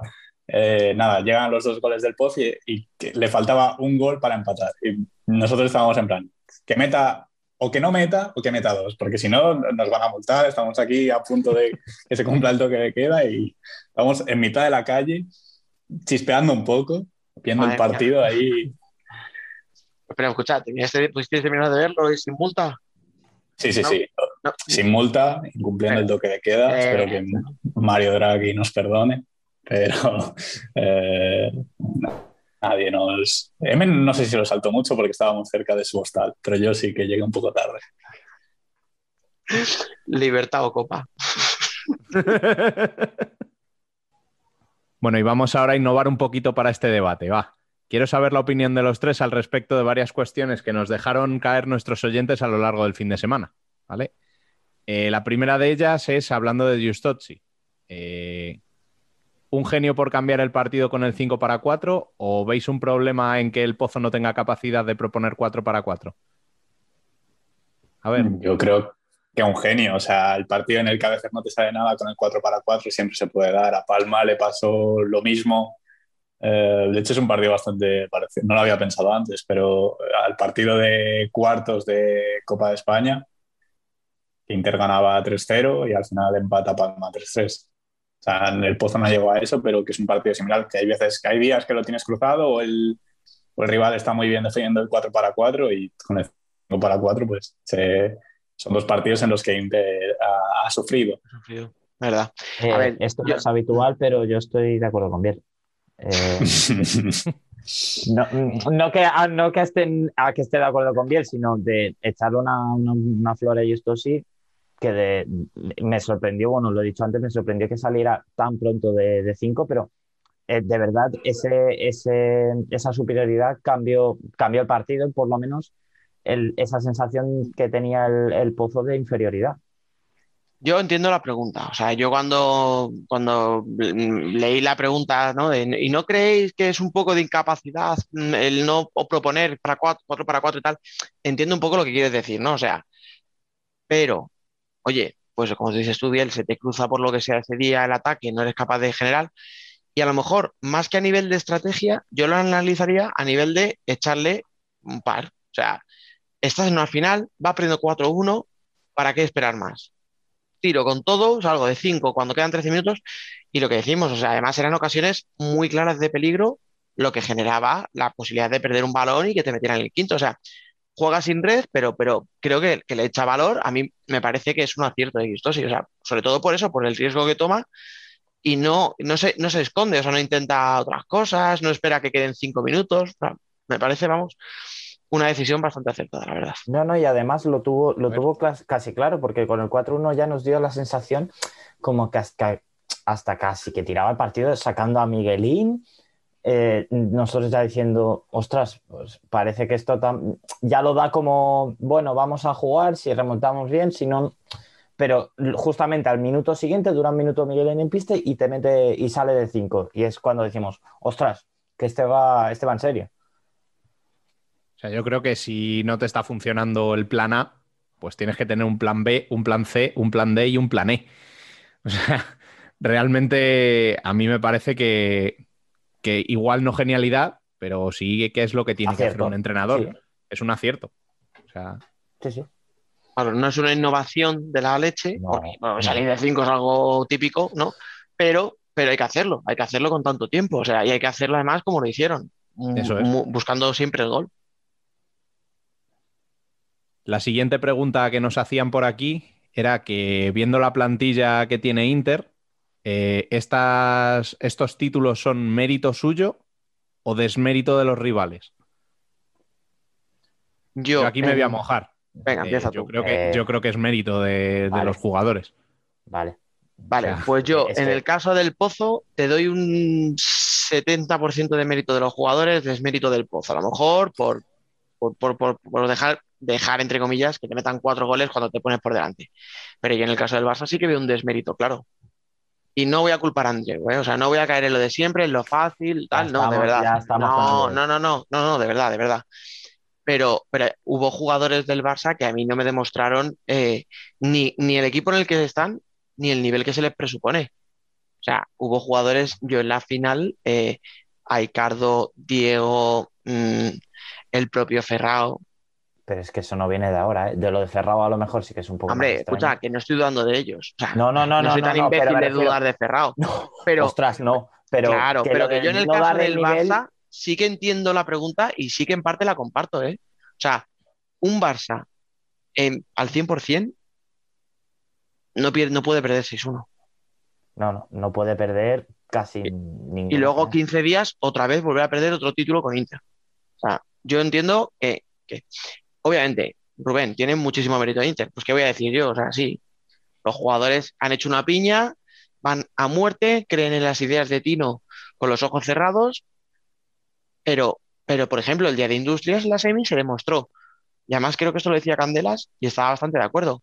Si tú a Inter le igualas en intensidad y le igualas eh, en la presión alta, etcétera, a Inter le complicas mucho los partidos. A mí lo lo que me sorprende, lo comentaba con Emen, a mí lo que me sorprende es eso. Si ya sabes que eso, por decirlo mal, putea a Inter, debería, debería ser todo, cualquier equipo que juega contra Inter debería hacer eso. Pero no si todos saben que- hacerlo ni tienen jugadores para hacerlo. Ahí está. Pero Eh, intensidad. Pídele, pídele, pídele y eso a fuerte. Sí, sí, la intensidad sí, pero esa presión alta. Pídele ejemplo- eso a Zaragoza. No, Pídeselo. La Zaragoza no va a pelear que- por títulos. No, pero me refiero de, de a No, nivel pero de, de complicar el Zaragoza sí partido de vamos, a, Inter de- de vamos a jugar Zaragoza sí ti. saca a Inter del partido con, no con intensidad, pero sí con esa mm, experiencia o con esa, entre comillas, guarrería, por llamarlo de alguna manera. En plan, O sea, de que no quiero faltar a nadie. Sí, no, pero, no, claro, pero sí. Pero sí, Creo, creo que tenemos todos el vídeo en la cabeza del- al que te estás refiriendo. te- ya está. No. No, pero es verdad que, mira, tú, por ejemplo, un Levante, un Levante puede hacer esa presión, porque un Levante te puede poner en pista a Rubi, a Esteban y a, ¿qué te digo? A un Rafa Usina, a un Ribillos. Bueno, tiene no es lo tres mismo. rotaciones completas. Y- pero, claro, pero te quiero decir, pero tienes tíos para presionar en primera línea que son muy intensos. Pero a lo mejor el Pozo no tiene, bueno, no es lo mismo presionar con Saldise, Cecilio y Martel o Borja, que son cuatro tíos cansinos que no te dejan en paz, que presionar, pues que te digo, el Pozo con Rafa Santos, Paradinsky Y el Cholo Salas. y no, el Cholo sí es intenso, la verdad. Pero Pero le, a tema, tema rápido no, pero sí, si te tiene que meter un cachete, te lo mete. Entonces, bueno. Yo ahí sí que, como vamos, lo que os decía al principio, yo ahí sí que veo cierto desmérito, sobre todo eh, de Barça. Yo no lo termino de comprar. O sea, sobre todo en Copa de España, que, ok, que al final todos tienen que jugar muchísimos partidos y, bueno, todos tienen que jugar los mismos partidos, pero creo que en la Copa de España pesó el poco descanso que había tenido el Barça. Um, en la Supercopa... eh, Pesó y ni mucho, mu- además. Sí, sí, Sí, Y en la. Supercopa el resultado creo que engaña y sobre todo con la última decisión arbitral, con la polémica de ese Herrero, o sea, creo que eso mata el partido. O sea, el Barça estaba siendo o creando peligro y al final Inter consigue poner dos goles de ventaja y ya está, queda un minuto y medio, no hay nada que hacer. Em, Es que el, el partido de la Supercopa no tuvo nada que ver con el de la Copa de No, España. no, no. No. O sea, y el partido de la Copa de. España, ya lo hablamos, pasaba porque Inter metiera intensidad y acabara de desfondar al Barça. Mm. Y fue lo que pasó. O sea, yo también, yo vuelvo a lo mismo. O sea, yo creo que, que Inter en estas finales ha hecho lo que tenía que hacer en cada una de ellas. Y eso es mérito de los jugadores y, de la, y del banquillo también.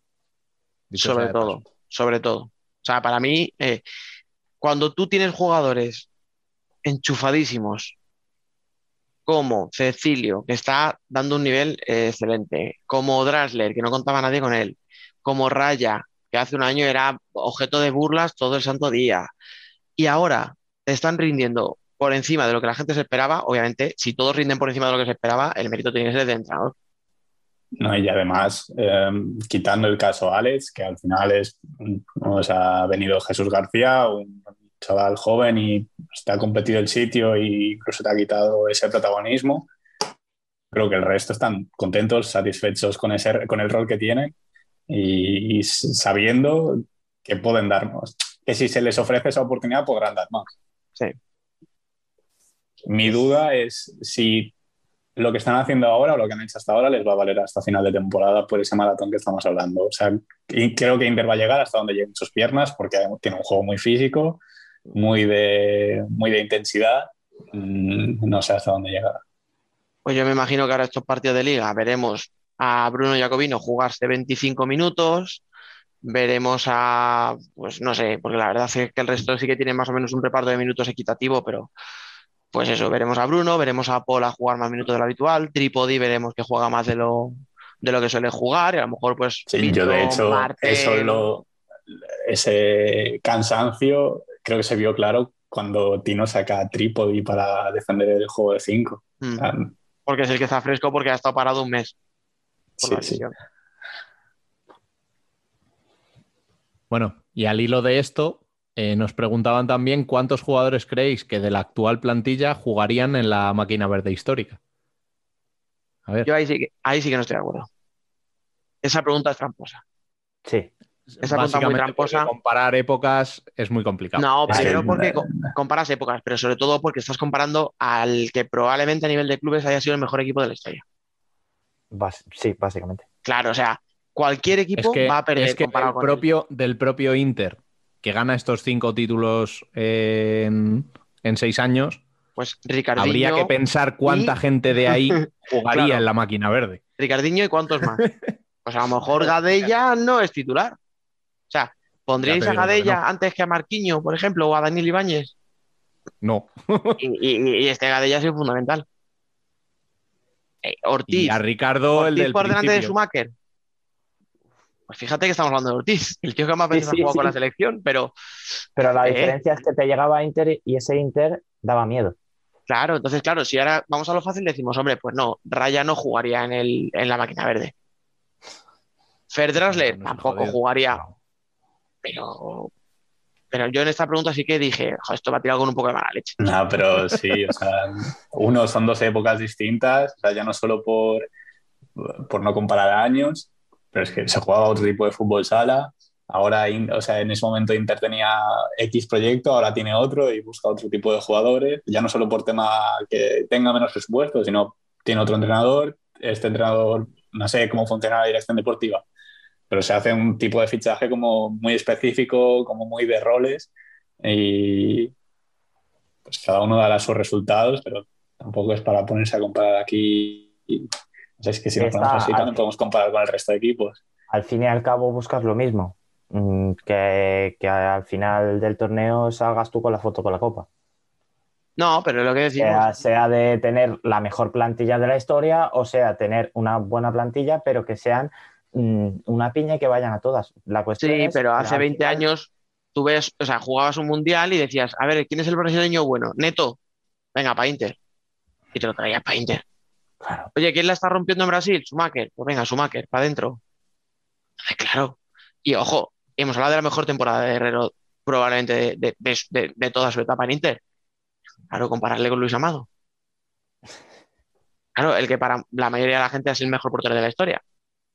Ah, pero esto es como todo, o sea, y no Claro. hace tanto. O sea, yo sé, para extrapolar la Palma, la mejor temporada de Palma, digamos que es la de la casi final contra Barça, que no pierdes ningún partido en semifinales. Eh, yo creo que por plantillas, esa plantilla era mejor por nombre. Tenías a Tafi, Paradinsky, Mati Rosa espectacular. Mm, Yo creo que esta no es mejor que la de este año, pero este año está, o sea, por datos es mejor. O sea, tiene más porcentaje de victorias. Mm, Al final, cada temporada es una. O sea, cuando estaban Schumacher y todos estos en Inter tampoco tenía esa. Em, pues esta competitividad que hay ahora a, tan, o sea, a, tan alto nivel. a tan- Sí, sí. que sí, que tenías cuatro equipos o cinco muy buenos, pero esto de tener siete equipos que perfectamente pueden quedar primeros, Antes, antes eh, el fútbol sala era Inter y Pozo. o sea, no tanto, obviamente. O sea, Antes- Tanto, pero a nivel, a Miro nivel- Martore- a nivel de. A nivel En la de- etapa de la máquina verde era Inter Pozo, tenías un poco de Polaris, los dos o tres años que estuvo ahí, un poquito de Valencia Virjusa. Claro, pero aquel, aquel año que te salía eh, años sueltos de Sí, alguno, sí, pero sí. me refiero en el lapso de tiempo. Nah, y luego- poco- que es incomparable. O sea, ahora mismo Pito, que, que, que a Pito yo le he criticado varias veces porque no estaba haciendo un buen año, creo que está haciendo una segunda parte de la temporada mucho mejor. Pero si a este Pito le pones en esa máquina verde, a lo mejor te acaba con 50 goles. O sea, ¿me entendéis? Claro, a lo mejor decimos, con no, pues 50 asistencias. Claro, o sea, decimos, pues a lo mejor Pito no tiene sitio, fíjate que Pito es muy bueno, pues a lo mejor Pito no tiene sitio en la máquina verde. Bueno, es que a lo mejor si le ponemos, eh, te duplica la cifra de goles y de asistencias, efectivamente. No sé, yo, yo a mí es que comparar épocas nunca me ha gustado y esto viene muy a colación de, de los famosos equipos que se hacen ahora en el FIFA, que parece que pueden mezclar jugadores de muchas épocas y, Y te va a funcionar a la primera. funciona fantástico, pero es que no se puede comparar. O sea, los equipos mm, están encuadrados en un contexto y ese contexto es, es muy tramposo a veces. ¿eh? O sea, porque físicamente igual este equipo le pasa por encima a la máquina verde. Es que tampoco sabes. Tampoco sabes muy bien ahí cómo, cómo comparar exactamente. O sea, por calidad, pues no lo sé. Igual sí, que es lo que estáis hablando, ¿no? Que sería muy difícil meter alguno de esta actual plantilla. Pero es que el fútbol sala de ahora no es el fútbol sala de antes, nos guste o no. Mm, Efectivamente. ¿Cuál? Bueno, y comentaba un poco Biel que este año hay muchos equipos favoritos, pero estamos viendo que están protagonizando las finales los tres de siempre. ¿Qué creéis que está pasando? Que es otra de las dudas que nos han planteado los oyentes. Yo creo que penalizó mucho la primera parte de la temporada. Eh, por ejemplo, Barça empezó mal, Inter empezó mal y luego ha tenido muchos altibajos también. pero por ejemplo, Palma, Levante y Cartagena han sido los más regulares y, y son los que están ahí. Luego, luego se le sumó eh, Pozo, porque también otro que empezó muy mal, que dijimos, hostia, eh, yo me acuerdo de hablarlo aquí, de cuidado no se quede fuera de playoff a lo tonto, y mira dónde está. Ahí, Ya ahora sabemos sí. quién era el gafe. Yo también dije que, se, que eh, les veía fuera de copa, ¿eh? Sí, no, no, y yo también. Sí, esto aquí hay para todos. ¿no? Sí, Pero no, aquí-.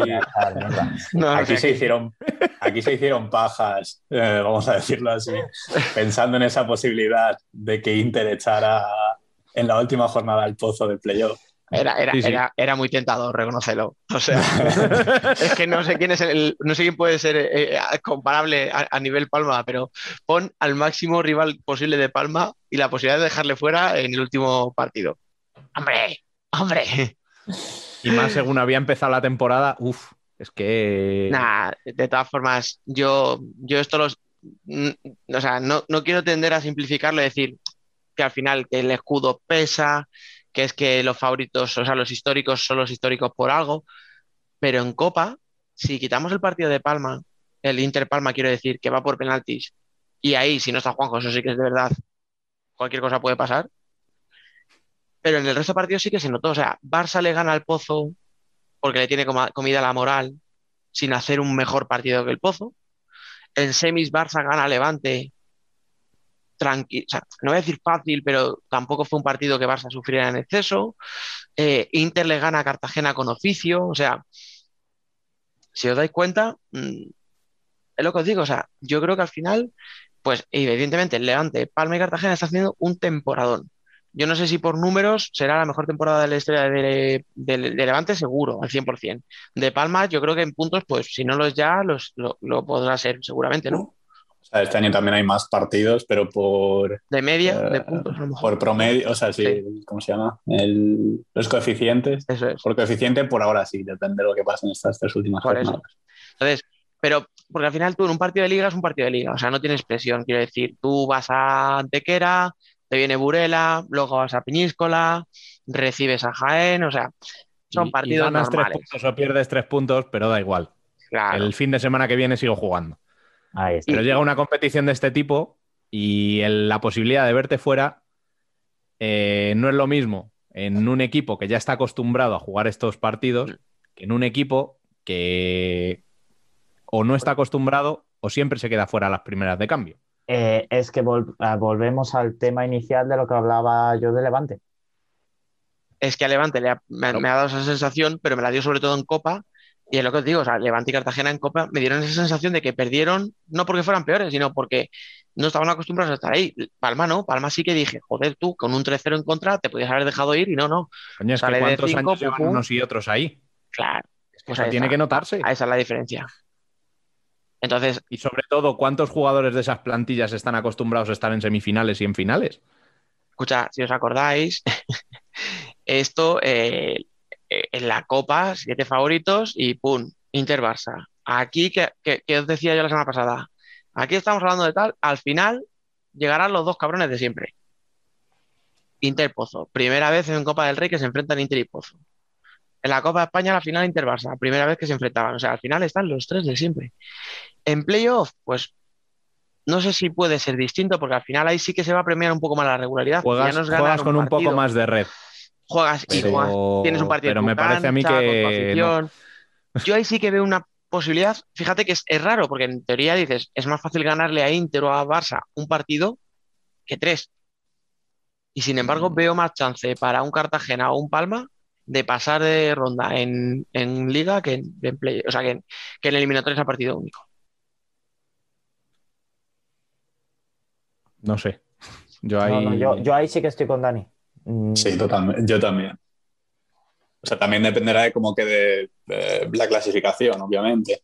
Mm, Pero los equipos que queden arriba, yo les veo con más posibilidades, obviamente, como cada año. Pero este es que creo sigo, que más. sigo pensando lo mismo. Es que a un tercer partido, aunque estés en tu casa, eh, vuelves a estar sin red. Pero estás en tu También casa. habría que- Vuelve a ser no un sé, partido único. No, O sea- no, no sé cómo están los. eh, Pero ahí ya, ya la estadística, cuántos partidos se han perdido un tercer entra- partido jugando en casa. tema Pues- dinámicas. pues el eh, último que de cómo recuerdo vienes en la serie, si vas a remolque en la serie, si vas.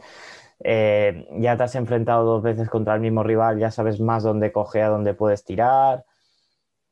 Ya eh, eh, a tres partidos cambia la cosa. Cambia A mucho. ver, es distinto, es distinto, está claro. Pero Yo no, no recuerdo ahora mismo cuántos terceros partidos se habrán perdido como locales, pero que se, hay mucha victoria visitante en un playoff, muchísimas. Sí, sí, eso sí. Sobre todo en primer partido. Si tiráis para atrás, no, escúchame, y es que ahora mismo tienes a Barça ya Inter quinto y sexto. Es que al que le toque, tienen que ir primero al Palau y a Torrejón. Pero ya luego, ¿qué te- sí, ya no. este año No. tampoco. No, al revés. Ahora es al revés. Mejor, peor, mejor. Ah, bueno, Sí. mira. Pues Este eso ya año lo se ha cambiaron. cambiado. Sí, sí, este, este año. Lo sí. cambiaron este año, sí. Vale, pues eso ya, eso Vamos, ya no lo sé si este año o lo hablaron de cambiarlo el pasado y al final no se pudo por las circunstancias, pero, Vale, eso vale, ha cambiado ya. vale. O sea, eso era las temporadas anteriores, sí, te tocaba ir al, al pabellón del, del peor clasificado primero y luego jugar dos en casa en cuartos. Claro, es que iba a decir, imagínate ese, ese Cartagena jugando en Torrejón, perdiendo y luego teniendo que ganar dos partidos seguidos a Inter, como si fuera fácil. Pero bueno, vale, me callo. No, no sabía que habíamos cambiado eso. Pero volvemos a lo mismo, es que encontrarte con un Inter o un Barça o un Pozo, que parece que el Pozo no va a ser, pero un Inter o un Barça, eh, teniendo que ganarle sí o sí ese primer partido, porque si no sabes que el match ball ya lo tienes en casa del otro, ojo, cuidado, ¿eh? O sea, que es que eh, estamos hablando mucho de eso, pero al final el equipo que tiene Pozo, ese tipo de partidos los juega más tranquilo siempre. Tengo la sensación de que, de que al final eh, todo esto se resume en la, palabra, en la palabra experiencia. Ni más ni menos. Y al final un equipo que tiene experiencia, pues tiene mucho ganado ahí. Escucha, pero volvemos a. eh, y no lo hemos mencionado bien, cuidado, al famoso año de transición de Inter. Esa experiencia en Inter no, existe este- no existía este año. Esa experiencia la tienes en el banquillo, la tienes en la portería, la tienes en la capitanía, la tienes en... O sea, Pero hay muchos jugadores que sí están acostumbrados a jugar Sí, finales. Dani. sí, no, sí, Sí, no. no. En- Copa de España, Pola no juega ni un minuto. Y Borja, Borja siendo el segundo capitán, eh, dentro del campo es uno más. O sea, quiere decir, no tiene más minutos ni tiene minutos de más responsabilidad de los que tenga un Saldís y un Martel o un Cecilio. Pero este tipo de jugadores se ha jugado, o sea, finales, eh, No había lo jugado sé, pero, ninguno. Menos no, pero, pero semifinales de. Liga o, partido, o semifinales de Copa de España, Shota estaba ahí cada año, sabe lo que es. O, sé que no es lo mismo como equipo grande. Que no es lo mismo jugarte unos pero- cuartos de final con Sota que una final de la Copa de España contra Barça. Para nada. Por eso, por eso, cuando se decía lo del famoso año de transición, era porque estos jugadores no se conocen. Coño, en la, en la Champions lo visteis. O sea, al final, eh, Sporting le gana a Inter porque evidentemente es mejor. Y, y- y punto.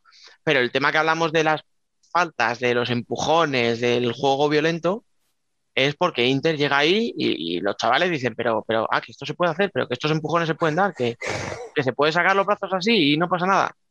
Eso es experiencia. O sea, Claro. experiencia Pero no es no haber lo vivido mismo- muchos no partidos, mismo es en saber- Europa. es saber que te Ahí van a está, pegar en un Europa es otra viaje historia. Claro, y no lo van a y pitar. no no lo van a pitar. Pero no es lo mismo en Europa que en España. Eh, En o sea, España no tienen gente- experiencia con, con reglamento. Bueno, reglamento, es el mismo reglamento, pero con. Bueno, eh, sí, arbitraje. sí, nos hemos entendido todos. Sí, nos hemos entendido todos. O sea, realmente en España, si tú ves la plantilla de Inter, todos tienen experiencia en, en fases finales de campeonato. Todos. Mm. O sea, Sí, no son, sí, o no sea- son jugadores que vengan de la UMA ni de. Ya. No, no. Son jugadores la- que vienen de equipos que ya han jugado playoff, que ya han jugado Copa de España, que ya A han ver, jugado. Tenerla la tienen, pero de verdad, para mí no es lo mismo. O sea, no es lo mismo que Cecilio haya jugado unos cuartos de final con Levante a que tengas que jugarte un título. Pero bueno, no sé. No, no, no. Es que estoy quitando, entonces, quitando Barça, o sea, el Pozo tampoco es que tenga experiencia eh, a nivel jugadores. Pues es que, por ejemplo, tú, mm, por mucho que digas, Rafa Santos viene de Nagoya, o sea, o sea, Sí, sí, sí. habrá ganado ligas, pero que con cómo las ha ganado, o sea, pues, pues con veintitantos puntos de diferencia al segundo. Pues, eh, pues sí, te doy la razón. O sea, el Pozón tiene jugadores que no tienen esa experiencia. A lo mejor el Cholo Salas sí, porque Italia es una Pero liga. de volvemos a lo mismo. Ahí la experiencia la tienes también en el banquillo. No, pues, Y tienes jugadores que sí que tienen experiencia en ello. O sea, tienes a Juanjo en portería. Es que mm, parece que no, pero la portería hace mucho en esto. Porque al final la- quien ha estado salvando la, la papeleta Inter en todos estos torneos ha sido básicamente la portería. Hmm. Y a partir de ahí se ha construido todo lo demás. Sí, pero Jesús si no se Herrero cae. Ha parado un Eh, huevo sí. en todos los torneos.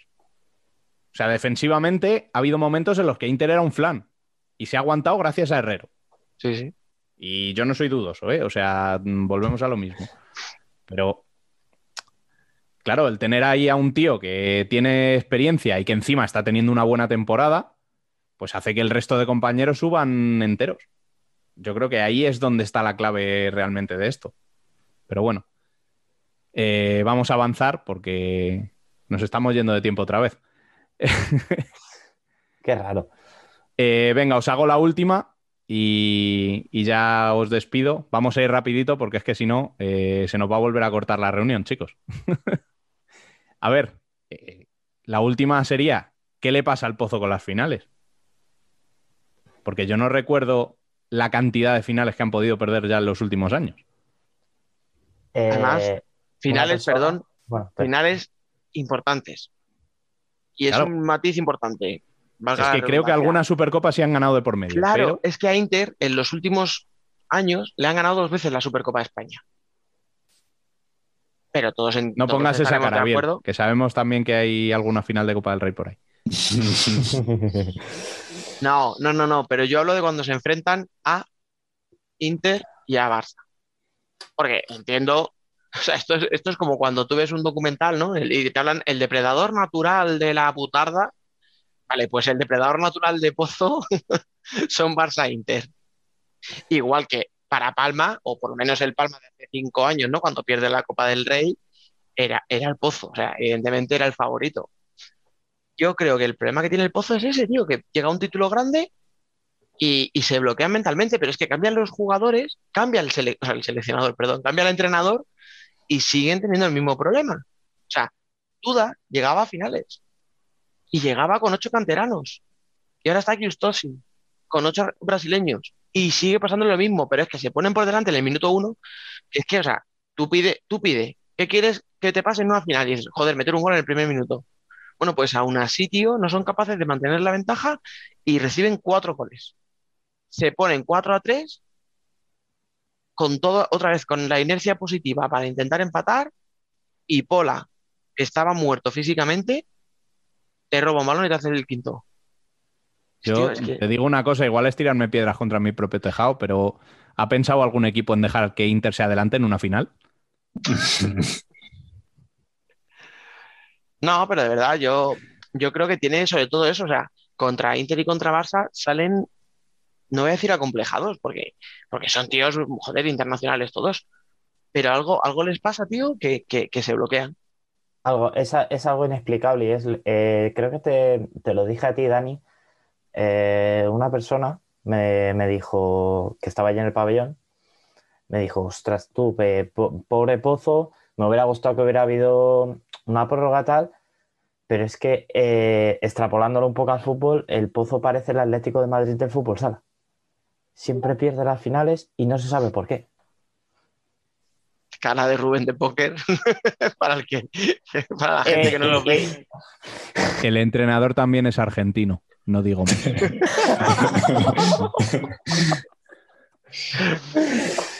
Yo creo que ahí pesa mucho el escudo y la, histo- la historia. O sea, sobre todo el pasado reciente. Un- el Pozo es un equipo grande por historia. Es un- cuando alguien que no sabe de fútbol sala le preguntas por fútbol sala y los que se acuerdan es de Inter y, y del Pozo. Em, eh, son los clásicos de la liga. Y estos años sin ganar nada importante, o sea, la última liga o la última Copa de España es de 2010. O sea, este año era 11 años. O sea, es la mitad de mi vida. Es que, claro, Em, cuando yo decía títulos Ya está grandes, restregando el otro también aquí. Y casi de la mía también, pero yo no lo quería decir. Ah, mierda, los dos. No, pero es que cuando yo decía lo de los títulos importantes, a eso me refería. O sea, ganas dos Copas del Rey y ahora Inter, estamos los interistas sacando pecho por una Copa del Rey. No vamos a decir que el Pozo ha ganado dos Copas del Rey y que son una mierda. O sea, ¿por qué no? Son, o son siempre importantes o siempre son un título menor. Pero claro, una se la gana a Palma cuando Palma no tenía el potencial que tenía ahora y otra se la gana a Sota. Y se la gana con mucho sufrimiento, que no sé si os acordaréis de aquella final, pero iba perdiendo a falta de cinco minutos. Sí. Entonces, a, a- a Barça o a Inter, el último título que les gana es la Supercopa. Parece que es lo que os digo, porque parece como que, bueno, la Supercopa sí que la podemos ganar porque no es un título importante. Y que la Copa de España y la Liga, que son los dos títulos gordos, no la ganen desde, has dicho, 2010, ¿no? Sí. Hostia. Y no me vale decir. Es que, claro, es que Inter y Barça, ya, bueno, pues, pues estamos en- pues, sale, sale el ejemplo de siempre. Jaén ha, ha ganado dos Copas de España. Por ejemplo. O sea, a lo mejor, vale, en Liga te acepto el hecho de decir, es que en Liga todas se las reparten entre Inter y Barça. Bueno, pero es que aún así has tenido ligas en las que has forzado un cuarto y un quinto partido de la final. Otro partido. O sea, que has podido hacerlo, has podido llegar hasta el último momento, pero a la, la verdad, pam.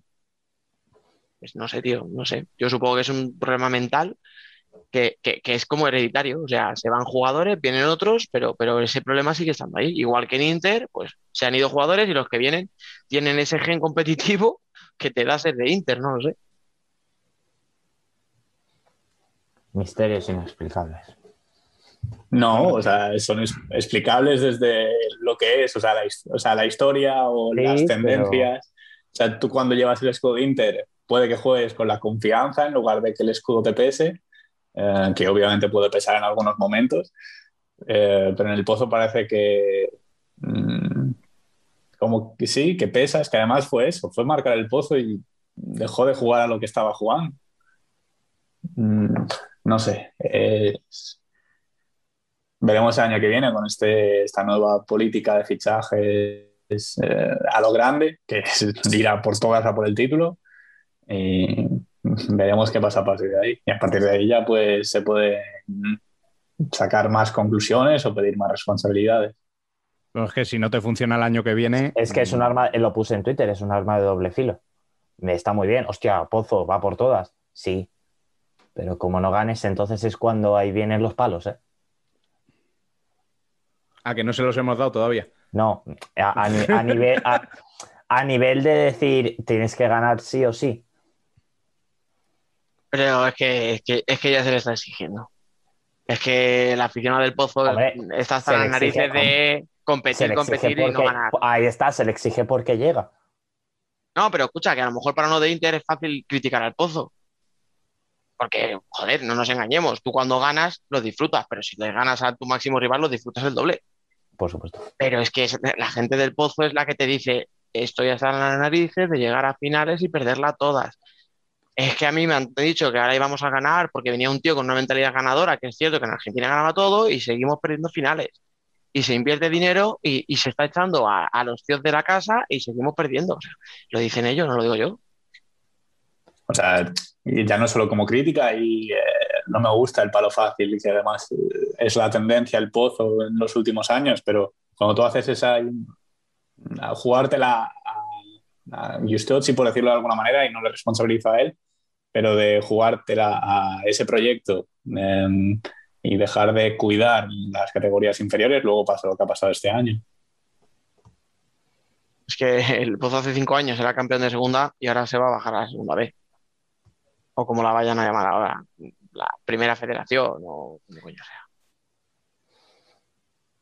Bueno, chicos, pues con este optimismo cerramos el debate. A ti, Dani, te despido hasta la semana que viene porque mm, vamos a decirlo todo. Grabamos ayer femenino y estabas en la final, así que era Sí. difícil que entrases. Efectivamente. Para la, la- la magia de la, de la radio toma por culo. A ti, Biel, te digo lo mismo. Muchas gracias. Hasta la semana que viene. Hasta la semana que viene, más y mejor. Y a ti, Sergi, mucho ánimo y nos escuchamos cualquier día de esto. Eh, bueno, eh, había una forma más cariñosa de decir no vuelvas. No. Hombre, no. Vale. Y nosotros cambiamos de tercio y nos vamos a la primera femenina.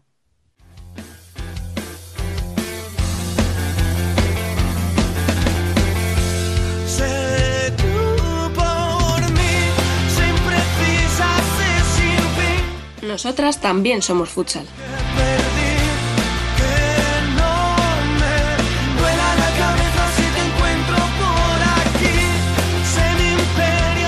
Y tras el debate, vamos ya con nuestra sección predilecta. Hoy nos saluda Dani, que como hemos dicho antes, no se queda a esta sección, eh, pero sí a Fran Caque y Alba Herrero. Muy buenas. Buenas. Buenas. Bueno, ¿qué tal habéis llevado el fin de semana? Eh, Tranquilito. De playa. Este fin de semana que no había muchos partidos, ¿no? Has podido aprovechar para escaparte. Sí, playita. Sí, playa. Qué mal me caes, Fran. tío. ¿Por qué? Tú también habrás estado en la playa, ¿no, Alba? No ha parado de llover en todo el fin de semana, de verdad. De verdad, ni que, ni que estuvieras en el norte de Europa. No. Nada, nada. Igualito que Canarias. Bueno, como, como decía hace un momento, muchos partidos no ha habido, pero sí que hemos tenido una competición, ¿no? Hemos tenido la final de la Copa Galicia, que se ha llevado Burela. Eh, ¿Cómo no? ya, ya lo ha comentado Fran. O sea, ¿esperabais algo distinto de este partido, otro más contra Ourense? No, yo no, la verdad. Es que los precedentes esta, esta temporada ha sido que Urense no le ha ganado ningún partido a, a Burela. Y pues hombre, viéndolo como venían, no me pasa como Fran, no tenía esas esperanzas de que Urense pudiera. No. Y eso que jugó mejor que en la Copa, ¿eh? De la Reina, Sí. Orense. A ver, también te digo que peor era difícil. más cara. Pues también. Yo, yo creo que tenían igual menos presión que en Copa, no sé. Le plantaron mucha más cara. Lo que pasa es que, claro, Burela va martillando, va martillando y a la larga te acaba, te acaba asfixiando. Mm. Sí, nos lo hemos comentado otras veces, ¿no? Que Burela pone ese ritmo suyo, muy al tran-tran. Parece que no están, Sí, sí, pero sí. cuando te quieres dar cuenta vas tres goles abajo. Sí. Es que además es Vale. eso, que no es un ritmo asfixiante, que, que puedes, puedes jugar con ella, le puedes contrarrestar, pero claro, ella, el ritmo es todo el partido el mismo ritmo. Y a poco que tú tengas un despiste, adiós. Eso es. Eh, igual no te exigen presión máxima ni, ni todo, no sé, ni físico al máximo, sino que van con un ritmo tranquilo, por así decirlo, pero en cuanto cometes un fallo, ellas no fallan.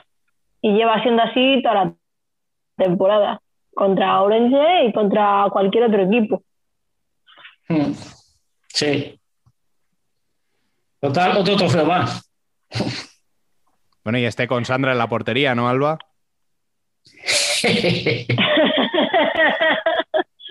Sí, sí, sí, sí. Eh, parece que, que pasar por, por aquí eh, le, ha, le ha servido para que la dejen jugar.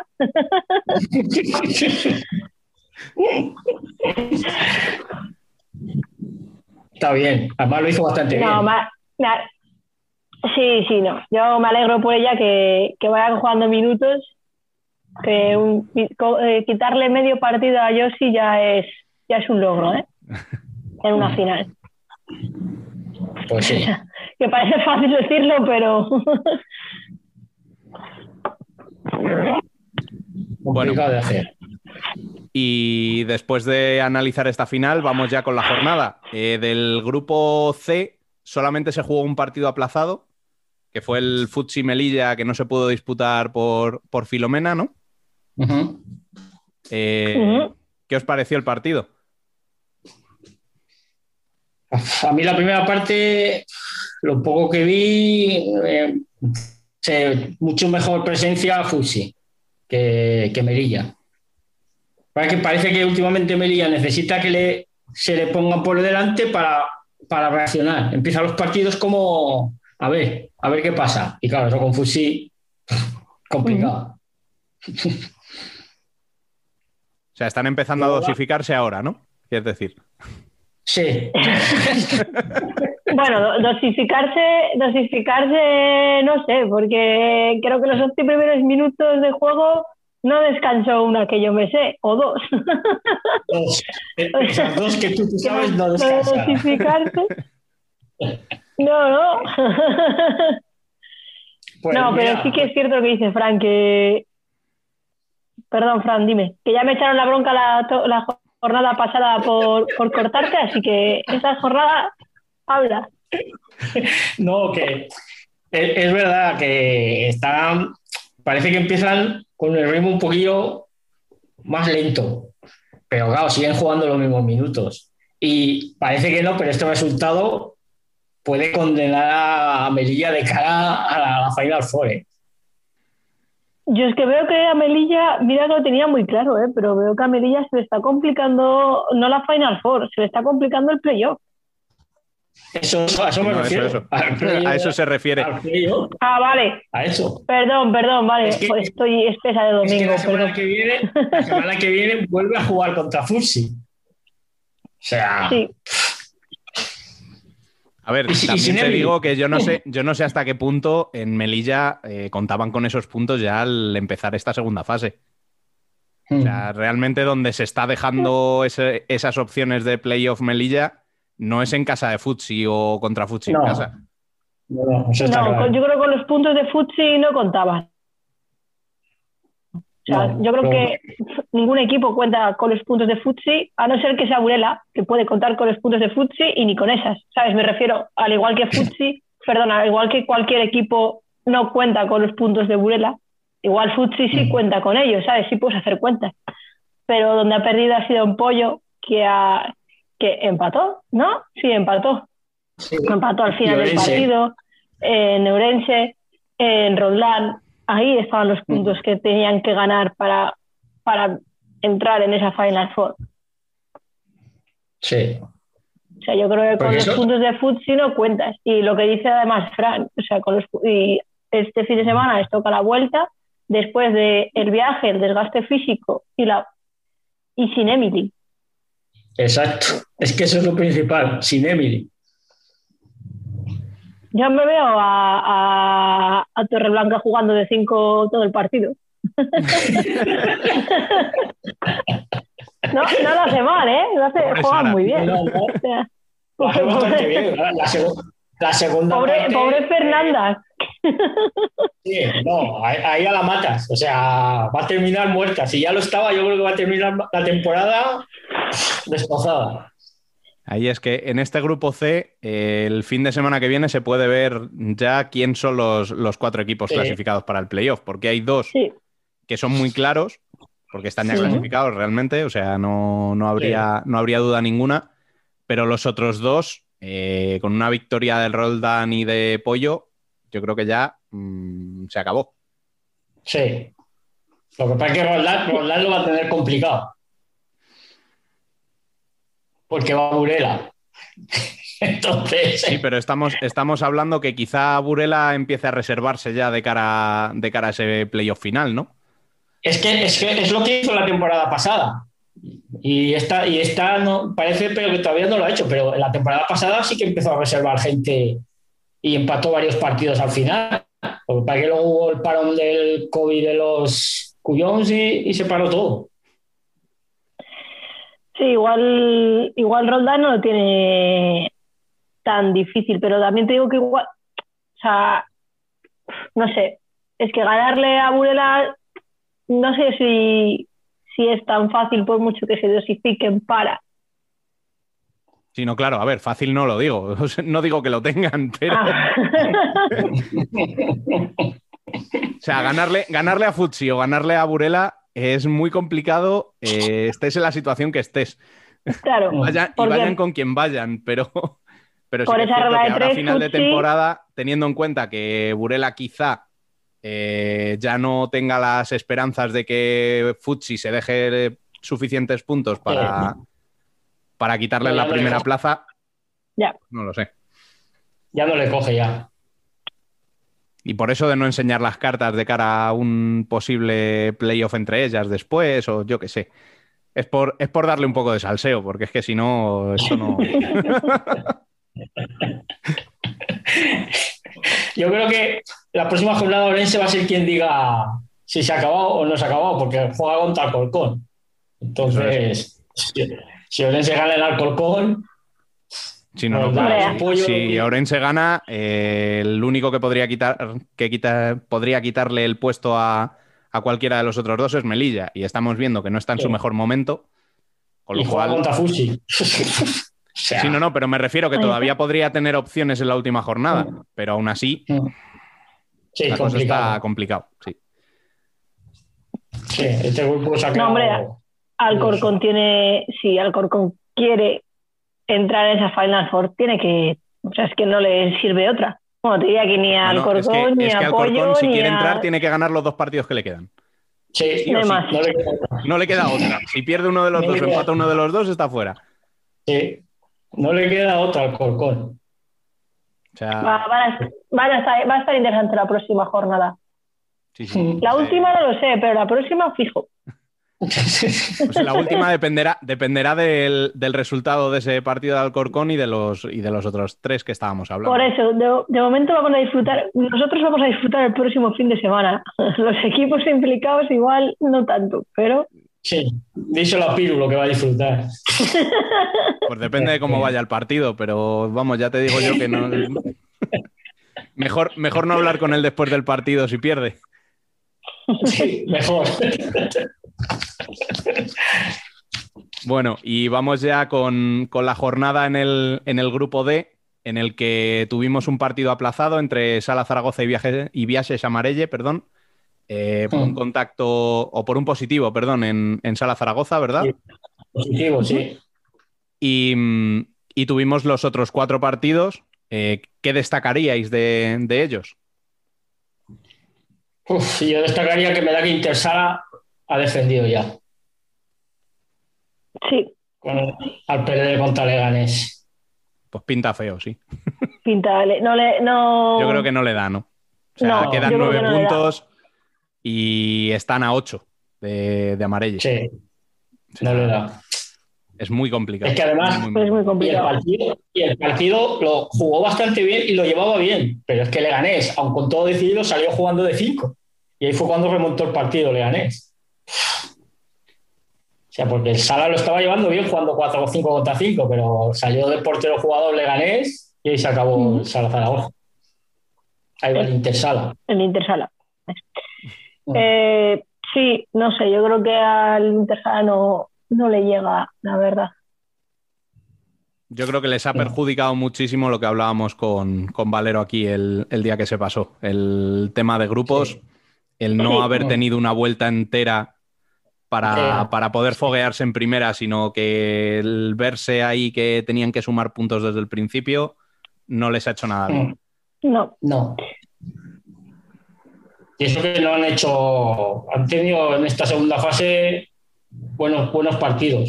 Lo que pasa, claro, si solo con solo buenos partidos, si no sumas, Claro, es que llegabas ya con un déficit de la, de la fase anterior que tenías que remontar enorme. claro.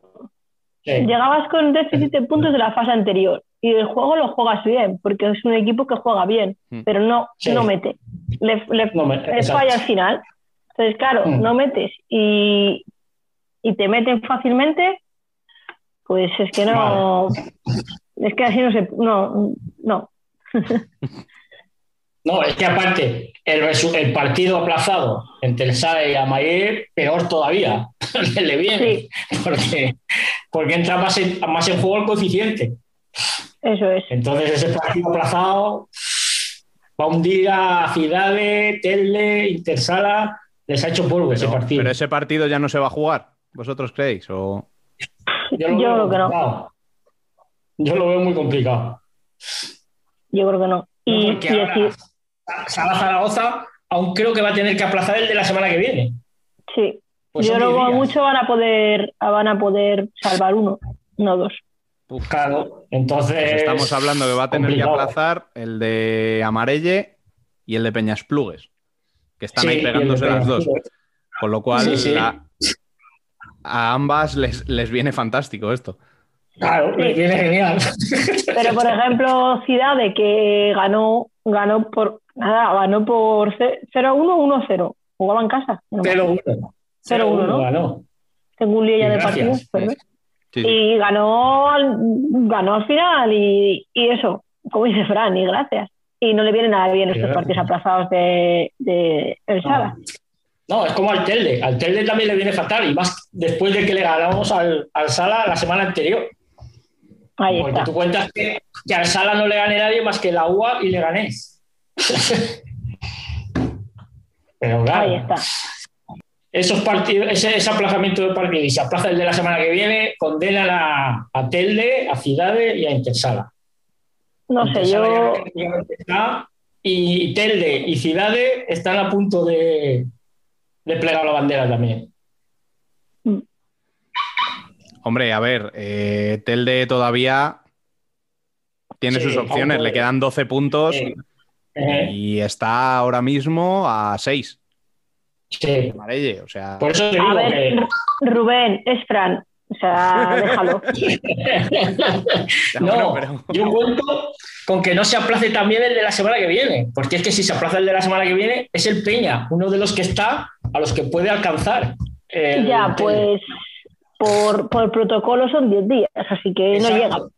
Es que no llega. Por eso te digo que si se aplaza ese también, ya. Yo creo que el mínimo de días que, que ha estado un equipo en, en cuarentena, o sea, que ha pasado de, de que han dicho que había un positivo hasta que, hasta que han jugado al siguiente, han sido 12 o 13. ¿eh?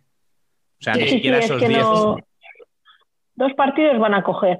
La cosa es Sí, si luego sí. al final van a poder, aunque sea, jugarse uno de los dos aplazados. Mm. Yo lo veo complicado. El, el aplazado de Telde se jugará. Sí, sí, ya le han puesto sí. fecha, creo que es el veintitantos contra Hombre, Majada eso- Onda. Eso a Telde le viene bien porque Majadahonda está también ahí en la lucha. Sí. Con lo Eh, cual, una victoria ahí contra Majadahonda puede, Sí, puede meter a más equipos ahí en el lío, que, que es lo que os interesa, ¿no? sí, cuanto más mejor. A ver, Sí, sí, está claro, está claro. Ganancia de pescadores. Cuanto más se metan ahí, mejor. Si no, igual- para recuperar, estaba pensando que para recuperar los, los aplazados igual tienen que hacer una ruta como hizo, uy, perdón, el, se me ha caído parte de un vaso, ¿vale? Pido disculpas por lo cual. Eh, Deberían hacer una ruta como hizo Peñas Plugues en su día. Sí, sí, sí. Pues Mm. tocará, tocará supongo, porque yo no creo que. Bueno, teniendo en cuenta que ya se va a hacer por coeficientes, eh, yo no creo que a la federación le interese tampoco el que haya mucho partido que no se juegue, ¿no? Ahí está. Pero al final desvirtúas mucho el, el final de temporada. El primero, hasta cierto punto, puedes decir, bueno, te ha pillado el toro, tal. Es Sí. un partido que, que estaba muy decantado, lo cual eh, favorece al equipo que no lo ha jugado también, todo se ha dicho. Exacto. Pero es que, nada, y, y luego el partido del Telde contra la UA, pues lo esperado. O sea, la UA no, me da que no quiere perder ningún partido en esta fase y no lo va a perder. Camino lleva. Es que mm, para mí la UA en este grupo es como Futsi Burela en el otro. Sí, Jugando al Tran Tran sí. son capaces de Sí, sí, ganar sí. a prácticamente Sí, todo. sí, sí. Y A, a apretar. la UA lo que le ha pasado es que en el grupo de arriba no entraban más, pero vamos, No. Sí, se que podía estar puertas. perfectamente luchando por la parte alta. Pero Sí. No, es como Leganés. Leganés ya se ha salvado, pero me da que van al pleno. O sea, quieren sumarlo todo y contra más puntos, mejor. ahí Claro. está. Leganés quiere hacer la mejor temporada que lleva en primera y van a Y intentarlo con todas. Ahí sí, está. sí, sí. No aflojan. Eso es, la- eso es lo malo para los que- equipos que están ahí abajo intentando llegar a la promoción. Ahí Que está. Leganés y UA no se van a dejar ir como Sala Zaragoza. Ese es el key de la cuestión, porque Sala Zaragoza estaba jugando, al aquí, y hablando con el entrenador, claro que no encuentra motivación para que, no encuentra motivar a las chicas para que salgan a, a competir. Hombre, igual los cambios que se prevén en la plantilla tienen algo que ver, Sí. ¿no? Ahí. sí. Cuando tú no sabes que estás jugando, pero el año que viene no vas a estar, pues mira, ya Sí. estoy salvado, hasta luego. Que meta el pie Ah. Saltarrita. Va, A ver si me voy a lesionar y encima vamos a, a tener un problema aquí. Hombre, no. y el de la banda ya puede chillar lo que quiera. Pero yo creo que está Intersala con el- la derrota contra el Lega. ha, ha dicho prácticamente adiós ya. Sí, yo creo que sí. Y, y Zidane, tres cuartos de lo mismo. Lo que pasa es que la ganaba Salok y aún puede. Aún tiene una No, bocanada Zidane- ahí. Zidane le queda Intersala. Le queda. eh, a ver, que lo tengo por aquí. El Majada Onda. Majada Onda Y y, Zaragoza. y Sala, sí. O sea, Y Zaragoza.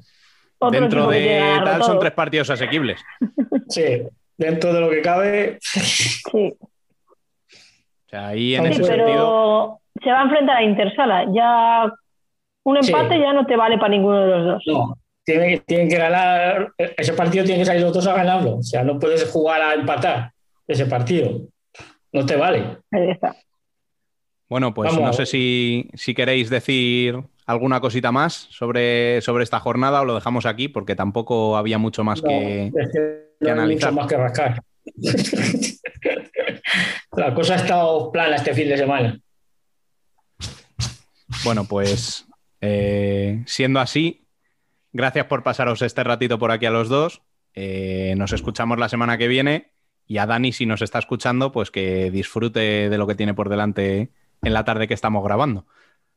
Que se tome muchas tiras, que me da que las va a necesitar. Ah, nada. Da- Dani, Dani nos ha abandonado, es un desgraciado. No le deseo ni tilas. ¡Hala! ¡Ay, que le dé! Dani, cuando, cuando me escuches, te queremos. Y ahora eh, coge del pasaporte, que le cedo el micro a Emen, que está ya con invitado.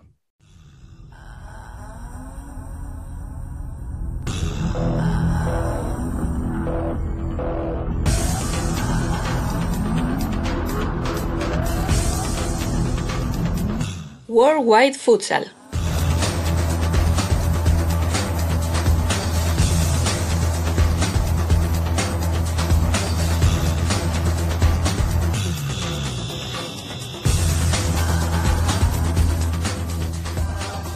Muy buenas a todos, bienvenidos a Worldwide Futsal. Estamos aquí esta semana para hablar de un par de eventos importantes, en particular uno en Sudamérica. Estoy hablando de la Copa Libertadores que se está, se está jugando esta semana, eh, el mayor eh, torneo continental de Sudamérica, así que muy, muy interesante, muy importante. Y alguna sorpresa en, en la Serie A italiana, en los playoffs de la Serie A italiana. Y para comentar esto tenemos a David Candelas. Hola David. Hola, M, muy buenas tardes. Bueno, empezaría con eh, la Copa Libertadores que se está, se está jugando ahora mismo, porque con, eh, con horarios eh, un, poco, un poco raros para nosotros, claramente. Empezó, empezó el, 16, el, eh, el domingo con... son dos equipos divididos en tres grupos. se, disputan, se disputa el torneo en Florida, ciudad de Uruguay. Tenemos un grupo con Carlos Barbosa y San Lorenzo. Tenemos también a Corinthians y a bueno, los campeones o bueno, representantes de, eh, de Uruguay, de Venezuela, de Bolivia. Ya tenemos dos eh, casi completos dos días de partidos, eh, lo- los primeros días del grupo y partidos que se co- concluirán el martes con, y luego empezarán enseguida con los eh, cuartos de final y semifinal de final que termina eh, torneo que terminará el domingo 20, eh, 22 de mayo. Un torneo muy muy apretado no como la Champions League que dura que dura unos meses y seguramente habrá unos partidos interesantes a partir de los cuartos. Digo a partir de los cuartos porque, bueno, de momento lo- los partidos de grupos no han sido muy emocionantes, eh, David. Estábamos justo comentando antes de grabar. También los brasileños han empezado, digamos, ahorrando energías. Sí, es una lástima porque en los 8 o 9 partidos que llevamos ha habido un 0-0 entre Alianza Platanera y Cerro Porteño, un 1-0 entre Corinthians y Peñarol y otro 1-0 entre Carlos Barbosa y San Lorenzo. No está siendo un torneo con demasiados goles, pero también es habitual que en Sudamérica los marcadores sean muy cerrados. En el último torneo de clasificación al Mundial, sin ir más lejos, eh, a nivel de selecciones también fueron partidos con un tanteo muy bajo. De todas formas, siempre se ven buenos jugadores, Emen, y yo recomiendo a la gente que se enganche a este torneo, que además es muy atractivo, porque como tú comentabas, son seis partidos al día ininterrumpidos, 12 horas de fútbol sala. Y ahí me gustaría, antes de continuar con el análisis, felicitar a la organización porque ha tenido mucha cintura debido al COVID, restricciones aduaneras y de entrada al país en Uruguay. Inicialmente esta competición iba a iniciarse el sábado, empezó el domingo, tuvieron que atrasarlo un día y además en la primera fecha tuvieron que retrasar los partidos dos horas porque Sociedad Deportiva Boca, el conjunto ecuatoriano, llegó de madrugada al país y directamente fue del aeropuerto al pabellón para jugar el partido que daba arranque a la competición. Un poco curioso, pero muy bien por la organización que de momento está solventando el COVID, ya te digo, bastante bien. Sí, han tenido muchísimos problemas eh, entre tuvieron algunos problemas con los vuelos también, no solo por el COVID, pero también por la niebla, que tuvieron de todo. Y parece casi un milagro que se, que se haya conseguido empezar el torneo. De Delta Te Quiero en particular se hablaba mucho de, del equipo venezolano, Delta Te Quiero, que tuvo que viajar a dos países diferentes antes de conseguir entrar en Uruguay, casi a casi arriesgado no, no llegar a Uruguay ni, a empezar el torneo y, y tiene bueno una, una historia de, de, tenacia y resiliencia de la de, del conjunto venezolano que además ganó el primer partido contra el Proyecto Latín de Bolivia así que ha arrancado bien y ahora mismo que estamos grabando que es el lunes por la tarde está, está ganando con Peñarol conjunto de Uruguay y así que se está, se está a pesar de los problemas, se está jugando el pase, el pase directo a cuartos. Recordamos que pasan los primeros dos de los tres grupos y, dos de los mejores terceros. Todavía, a pesar de tener dos, eh, dos equipos, tener dos, eh, dos derrotas, pueden todavía jugárselo todo en la última jornada, eh, que seguramente con esta como hay esta, esta, estas reglas, todos todavía están, o casi todos están todavía en juego. Bueno, como claramente como favoritos hay los brasileños, Corinthians y Carlos Barbosa, con eh, San Lorenzo que puede ser el, el tercer incómodo, o quien ves alguien al de la, digamos, de la del segundo escalón, algo que puede dar la sorpresa, según lo que has visto hasta ahora. Yo te diría que puede haber alguna sorpresita. ¿eh? En, la edición de 2019, la última que se pudo jugar antes de la pandemia, recuerdo que Pantagualon, el conjunto peruano, si no recuerdo mal, con dos venezolanos como Carlos Sanz y, Rafael Morillo, se lo puso muy difícil a Carlos Barbosa en, en semifinales. El nivel no es tan desparejado, por así decirlo. Eh, hoy mismo, esta tarde, San Lorenzo, yo creo que ha hecho un buen partido contra Carlos Barbosa incluso ha dominado y se habría merecido por lo menos el empate. Un Carlos Barbosa que, si quieres, podemos hablarlo en profundidad, pero ha renovado la plantilla para adecuarla a ese técnico jovencito como es Edgar Baldasso y ya no hay jugadores muy, muy conocidos. Se ha ido Baldín, se ha ido Gian Wolverini, Pesk y tiene jugadores brasileños más de perfil bajo. Yo lo comentaba en Twitter hace unos días que sus pivots son Keco, que hace poco estuvo en Betis en segunda división en España, y Denner, que hace 5 o 6 años estaba entre los mejores jugadores jóvenes del mundo, se fue a Japón, ha estado dando vueltas por Brasil y ahora regresa a Carlos Barbosa de donde salió para ser el pívot titular. En cualquier caso, Carlos Barbosa en Libertadores, su camiseta pesa mucho, son siete títulos y siempre son favoritos independientemente de a quién lleven a este torneo. Puede ser que es un año de transición como el de Inter.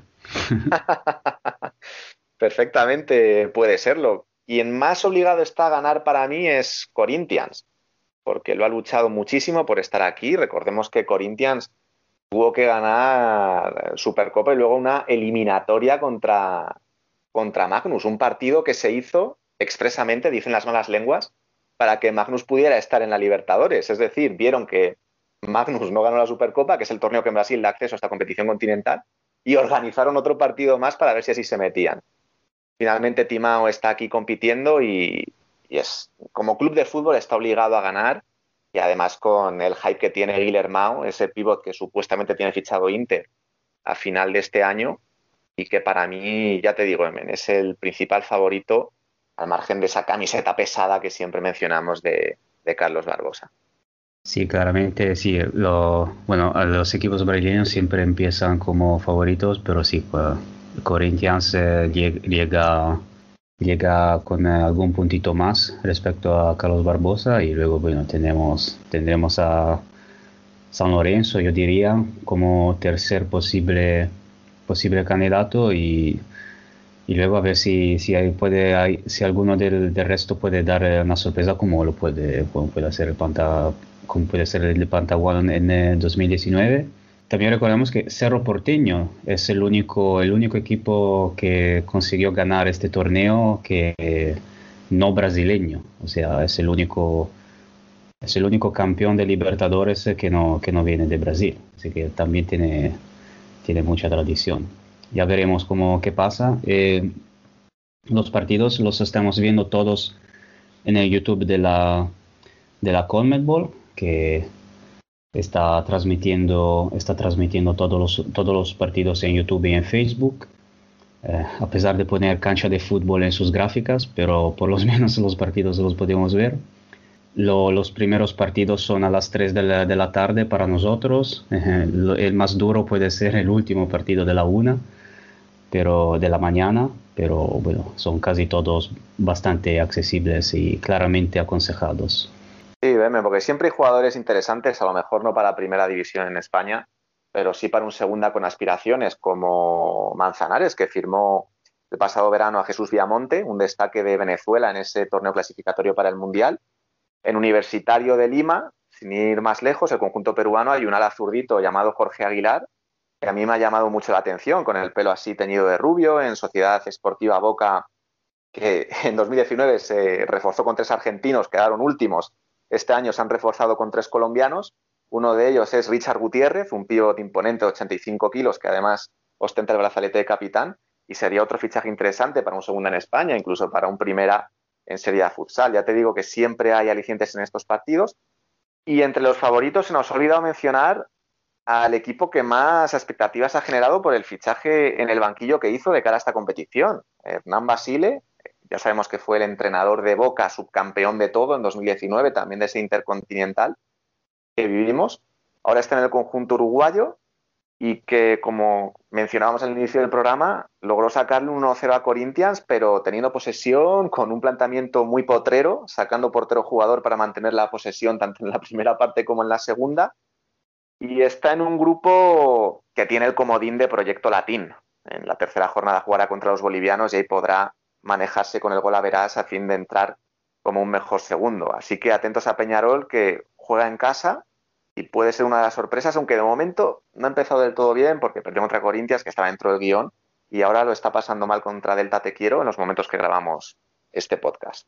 Sí, ahora mismo a final de primer tiempo sigue perdiendo 1-0, pero sí, es un equipo muy interesante, lo hemos visto con Corinthians, a pesar de no ser un partido muy espectacular, pero sí, eh, con el entrenador que tiene seguramente muy interesante. Y quería mencionar también eh, Te Quiero, Carlos Sanz, eh, de Venezuela, que pas ha pasado por eh, Meta Catania eh, en Serie A, aunque se apenas se ha visto. Casi ni, ni nos eh, dimos cuenta de cuando se había, se había ido, ido a, a, a, se había vuelto a Venezuela, pero, pero pasó por ahí y para conectarnos, eh, ya que Carlos Sanz estuvo en Meta Catania y Meta Catania, bueno, eh, hizo, sorprendió a todos en, en los playoffs de, de, Italia, porque consiguió eliminar a la Sapone en los, uh, en los cuartos de final. Eh, un resultado que para el Sapone, obviamente, extremadamente negativo. Eh, nos, eh, a questo punto no salía de, lo, de, los cuartos de final de playoff desde hace 10 eh, años, era el 2011 cuando quedó eliminado por Marca Trevillana, uno de los tantos equipos desaparecidos de Italia.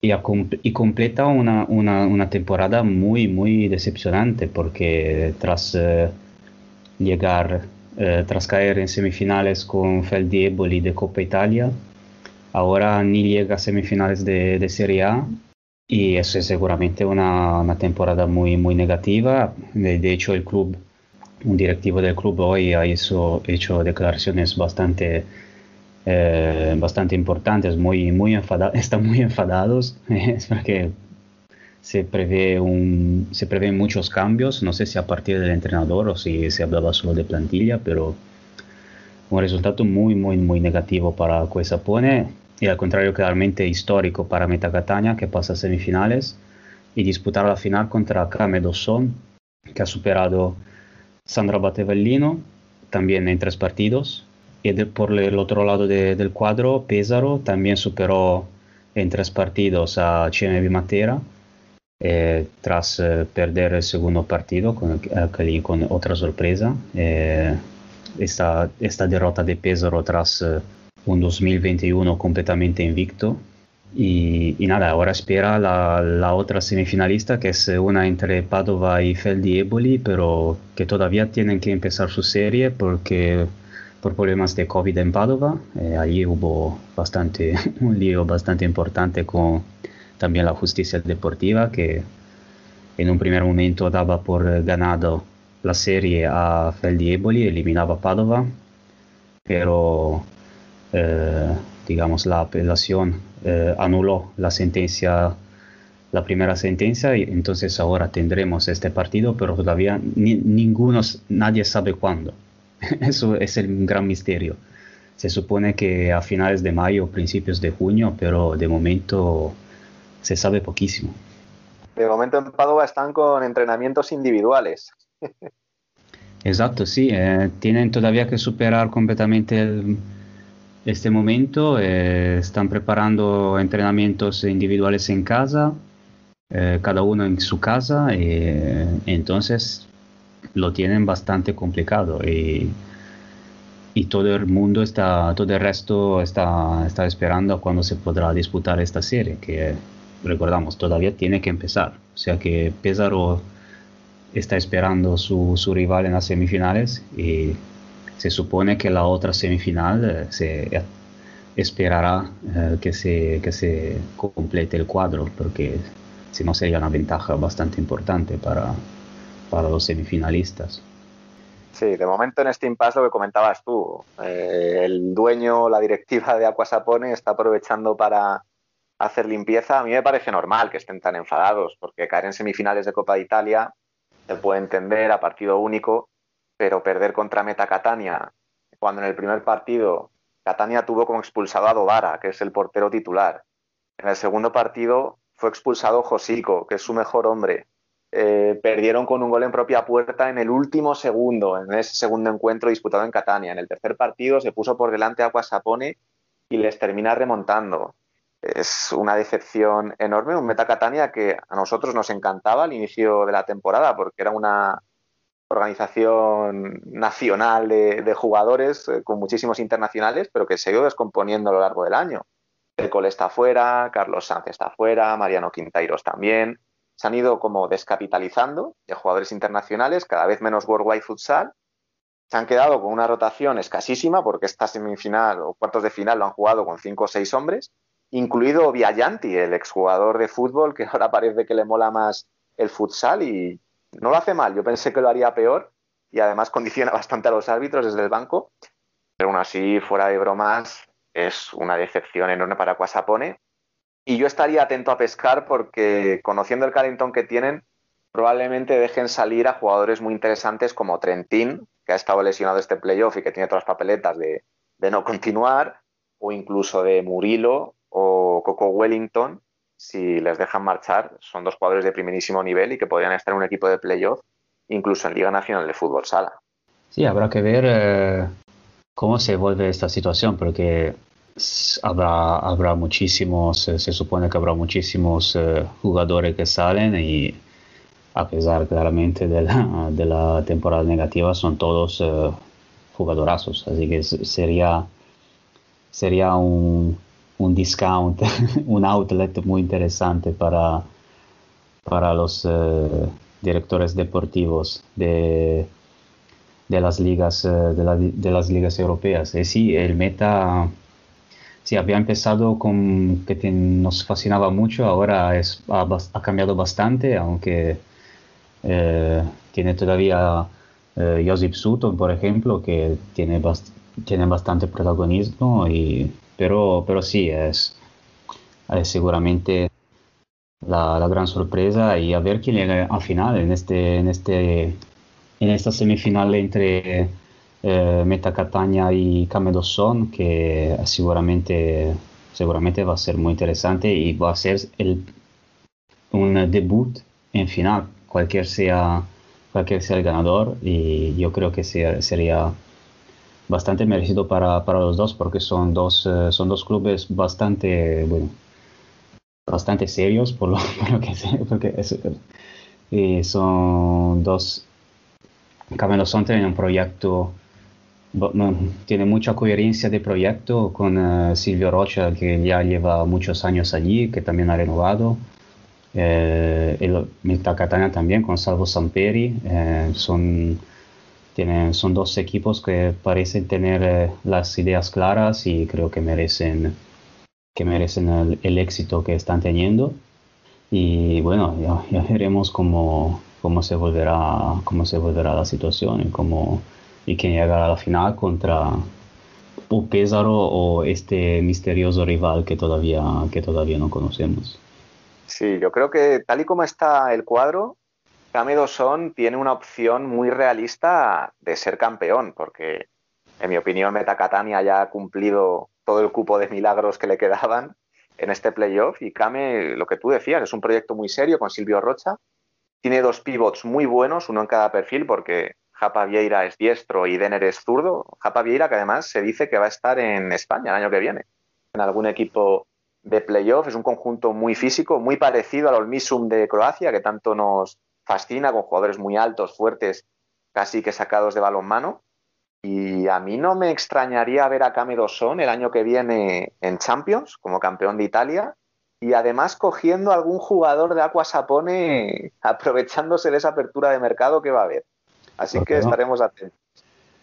¿Por qué no? ¿Por qué no? A, a, nosotros nos gustan mucho las sorpresas, así que un, un, campeón, un campeón diferente no estaría mal. Como, realmente como aficionado neutral, no me digan, no, nada contra nada contra Pesaro, claramente si gana Pesaro muy, muy, muy contento para ellos, pero siempre sí, nosotros, a nosotros nos gustan mucho las sorpresas. Eh, ya que has, has, dicho esto del, del rumor de Japa Vieira, eh, también se dice de bueno, del señor Préstito que jugó con la, el tercer partido contra Pesaro eh, sin Wilde y parece que no que no jugó. Eh, yo pensaba, bueno, yo, yo, pensaba por lesión, pero parece que no ha jugado porque ya había fi ha fichado por, uh, por Napoli, el, el, equipo que un equipo que ha ascendido de Serie 2 este año.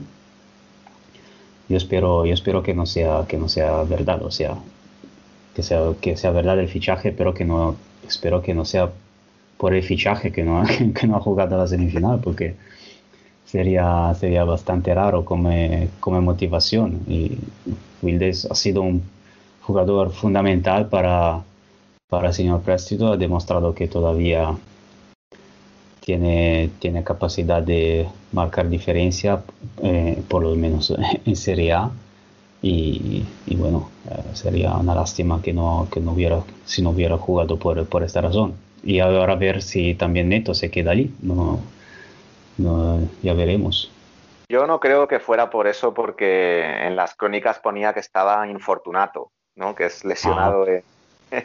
en, español, pero estoy de acuerdo contigo en que Will es clave para el Chemevi y no le puedes pedir a Signor Préstito que gane en el Palanino Pizza sin su mejor jugador, máximo goleador y clave también defensa en primera línea. A mí Neto, yo creo que no va a continuar, Emen, si te soy sincero, porque su rendimiento a final de temporada no ha sido como cuando llegó. Él llega a HMB y hay una racha de 6-7 partidos eh, sin perder impresionante, luego se lesiona, eh, está sancionado en Copa de Italia y por eso no participa en cuartos, cuando caen eliminados entre el Lido y Ostia, y se le ha notado a Neto, no ha degentado en estos últimos partidos de temporada, pero sí que físicamente iba un poco corto. Yo creo que no va a seguir por eso. De todas formas, hay que estar muy atentos a este proyecto porque Lorenzo Nitti va a continuar, otro de los jóvenes prodigios en los banquillos europeos junto a Diego Ríos, que es probablemente su mayor símil, si lo traemos aquí a España. Y respecto a Napoli, a mí me llama la atención la cantidad de nombres que están saliendo asociados a este proyecto, porque nuestro amigo Javi Rodríguez el otro día decía en el partidito que se estaba interesando en Guita. Yo no sé si Napoli tiene tanto dinero como para pagar los ciento y pico mil euros que cobra el portero. Bueno, sí, yo te digo, si fichan a Guita no llegan a diciembre. Porque a mí, a mí, a mí esos tipos de fichaje de, de, de los equipos recién ascendidos no me, no me, me huelen malísimo para mí.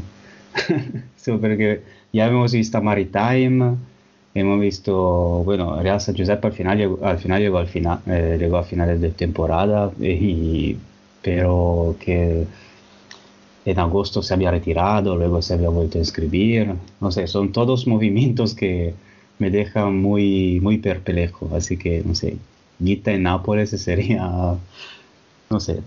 Guita yo creo que no, pero Alex, que también es otro nombre que ha salido asociado a Nápoles Alex, eh, sí, por sí, cercanía, a San Giuseppe Vesuviano, quizás pueda quedarse. San Giuseppe, por cierto, Emen, ha renovado a Di Luca. Eso Mm. quiere decir que continúa en competición el año que viene. Sí, no, no, sí, eso, eso es una buena señal, sí, sí, se, se reno- se renueva, se renueva, se empiezan a renovar, sí. No, no lo digo por, eh, por tener nada en contra, esto, pero desgraciadamente la, la estadística o la, la experiencia no, siempre no, nos deja un poco, ¿cómo se dice?, con inseguro, inciertos, ¿no? Con poca, con poca confianza en todo lo que nos rodea. No, no, no tengo nada en contra eh, un club en particular, pero cuando, cuando oigo de fichajes de, de estrellas eh, de equipos que acaban de ascender, yo, a mí me da muchísimo miedo. Pero bueno, espero que no sea, que no sea así, claramente. Y si, y si, si de verdad llega Guita, no sé, porque si, si fichan a Alex, a Will de Guita, eh, va a ser eh, seguramente un, un, eh, equipo, no sé si se queda, se, queda, no sé si han renovado ya Fortino, por ejemplo, eh, son, seguramente va a tener experiencia en, en la plantilla. Sí, pero para que eso ocurra, Emen, Dino de Laurentiis tiene que entrar como accionista y, y comprar el equipo de fútbol sala, como ha hecho Tusam con el, con el Génova, ¿no? Eh, fue una noticia que lanzó Valerio Scalabrelli, que aunque haya descendido tu equipo, el, el CDM Génova, parece que se asocia con la Sampdoria y va a llevar los colores. Sí, allí también hay que ver, porque allí, allí he leído, sí, puede, parece que va a pasar, pero allí también he leído que ahí está Antonio Casiano demasiado cerca. Y esos son, son esos otros tipos de fichajes que, que a mí no me gustan para nada. Parece solo, solo marketing y nada más. Y no, no me gustaría para nada. A, a ver cómo allí también cómo vuelve. Seguramente tener otro equipo con, con esos colores no me, seguramente me, me gustaría, pero a ver, el- me gustaría ver la seriedad de, de- de cómo se hace, porque si vemos al presidente del club de fútbol de, de ahora, no sé, no sé, no sé, es otra cosa que me da un poquito de miedo, sinceramente, pero, pero veremos claramente. No, sobre lo de Nápoles, eh, el presidente eh, he descubierto que tiene un, como, eh, es, es dueño de una, de una etiqueta discográfica, así que igual um, el dinero no le falta. Es de la, de la Frontiers Records, hace música que produce música rock, así que seguramente es un eh, patrocinador interesante. Pero si no pone, si no pone su cara en el escudo y en la camiseta, como, como Máximo Abate con su padre, no, no llega a ese nivel todavía de, de. Veremos el mercado, que ahora llegará un momento del, eh, del mercado, ahora que hay cada más equipos que terminan temporada, seguramente se, empieza, se empezará a mover algo. Y nada, eh, recor- recordemos que los playoffs, ya que hablamos siempre de dónde verlos, eh, de momento los playoffs están todos en, eh, siempre en YouTube o Facebook de PNG Sport, la plataforma de siempre. Algunos partidos también er- en eh, Rai Sport, pero que se pueden pinchar bastante fácilmente desde, desde afuera. y, y creo que semifinales y final también estará, estarán en la, en la TV de Estado italiano, no, no va a ser en, en, en la Pay TV, así que va a ser bastante fácil seguirlos. Y a ver cuándo jugarán estas semifinales, porque todavía no, no lo sabemos. De momento no nos dejamos aquí y ya veremos la semana que viene cómo, quién ha ganado la Copa Libertadores y cómo vuelven los varios, eh, las varias competiciones, porque hoy hablamos solo de estos, pero también tenemos playoff en Portugal, playoff en Rusia, en muchos, en, digamos, en toda Europa ya estamos en la post-season, así que habrá mucho de qué hablar seguramente. Pues nada, David, muchas gracias como siempre. Hasta la próxima. Nada, Emen, un placer. Gracias a vosotros. Y tras el análisis de lo que ha pasado más allá de nuestras fronteras, nos despedimos hasta la semana que viene. Gracias por escuchar Futsal Corner, por compartir con nosotros vuestras dudas y sugerencias, por hacernos llegar todo ese cariño y por vuestra fidelidad.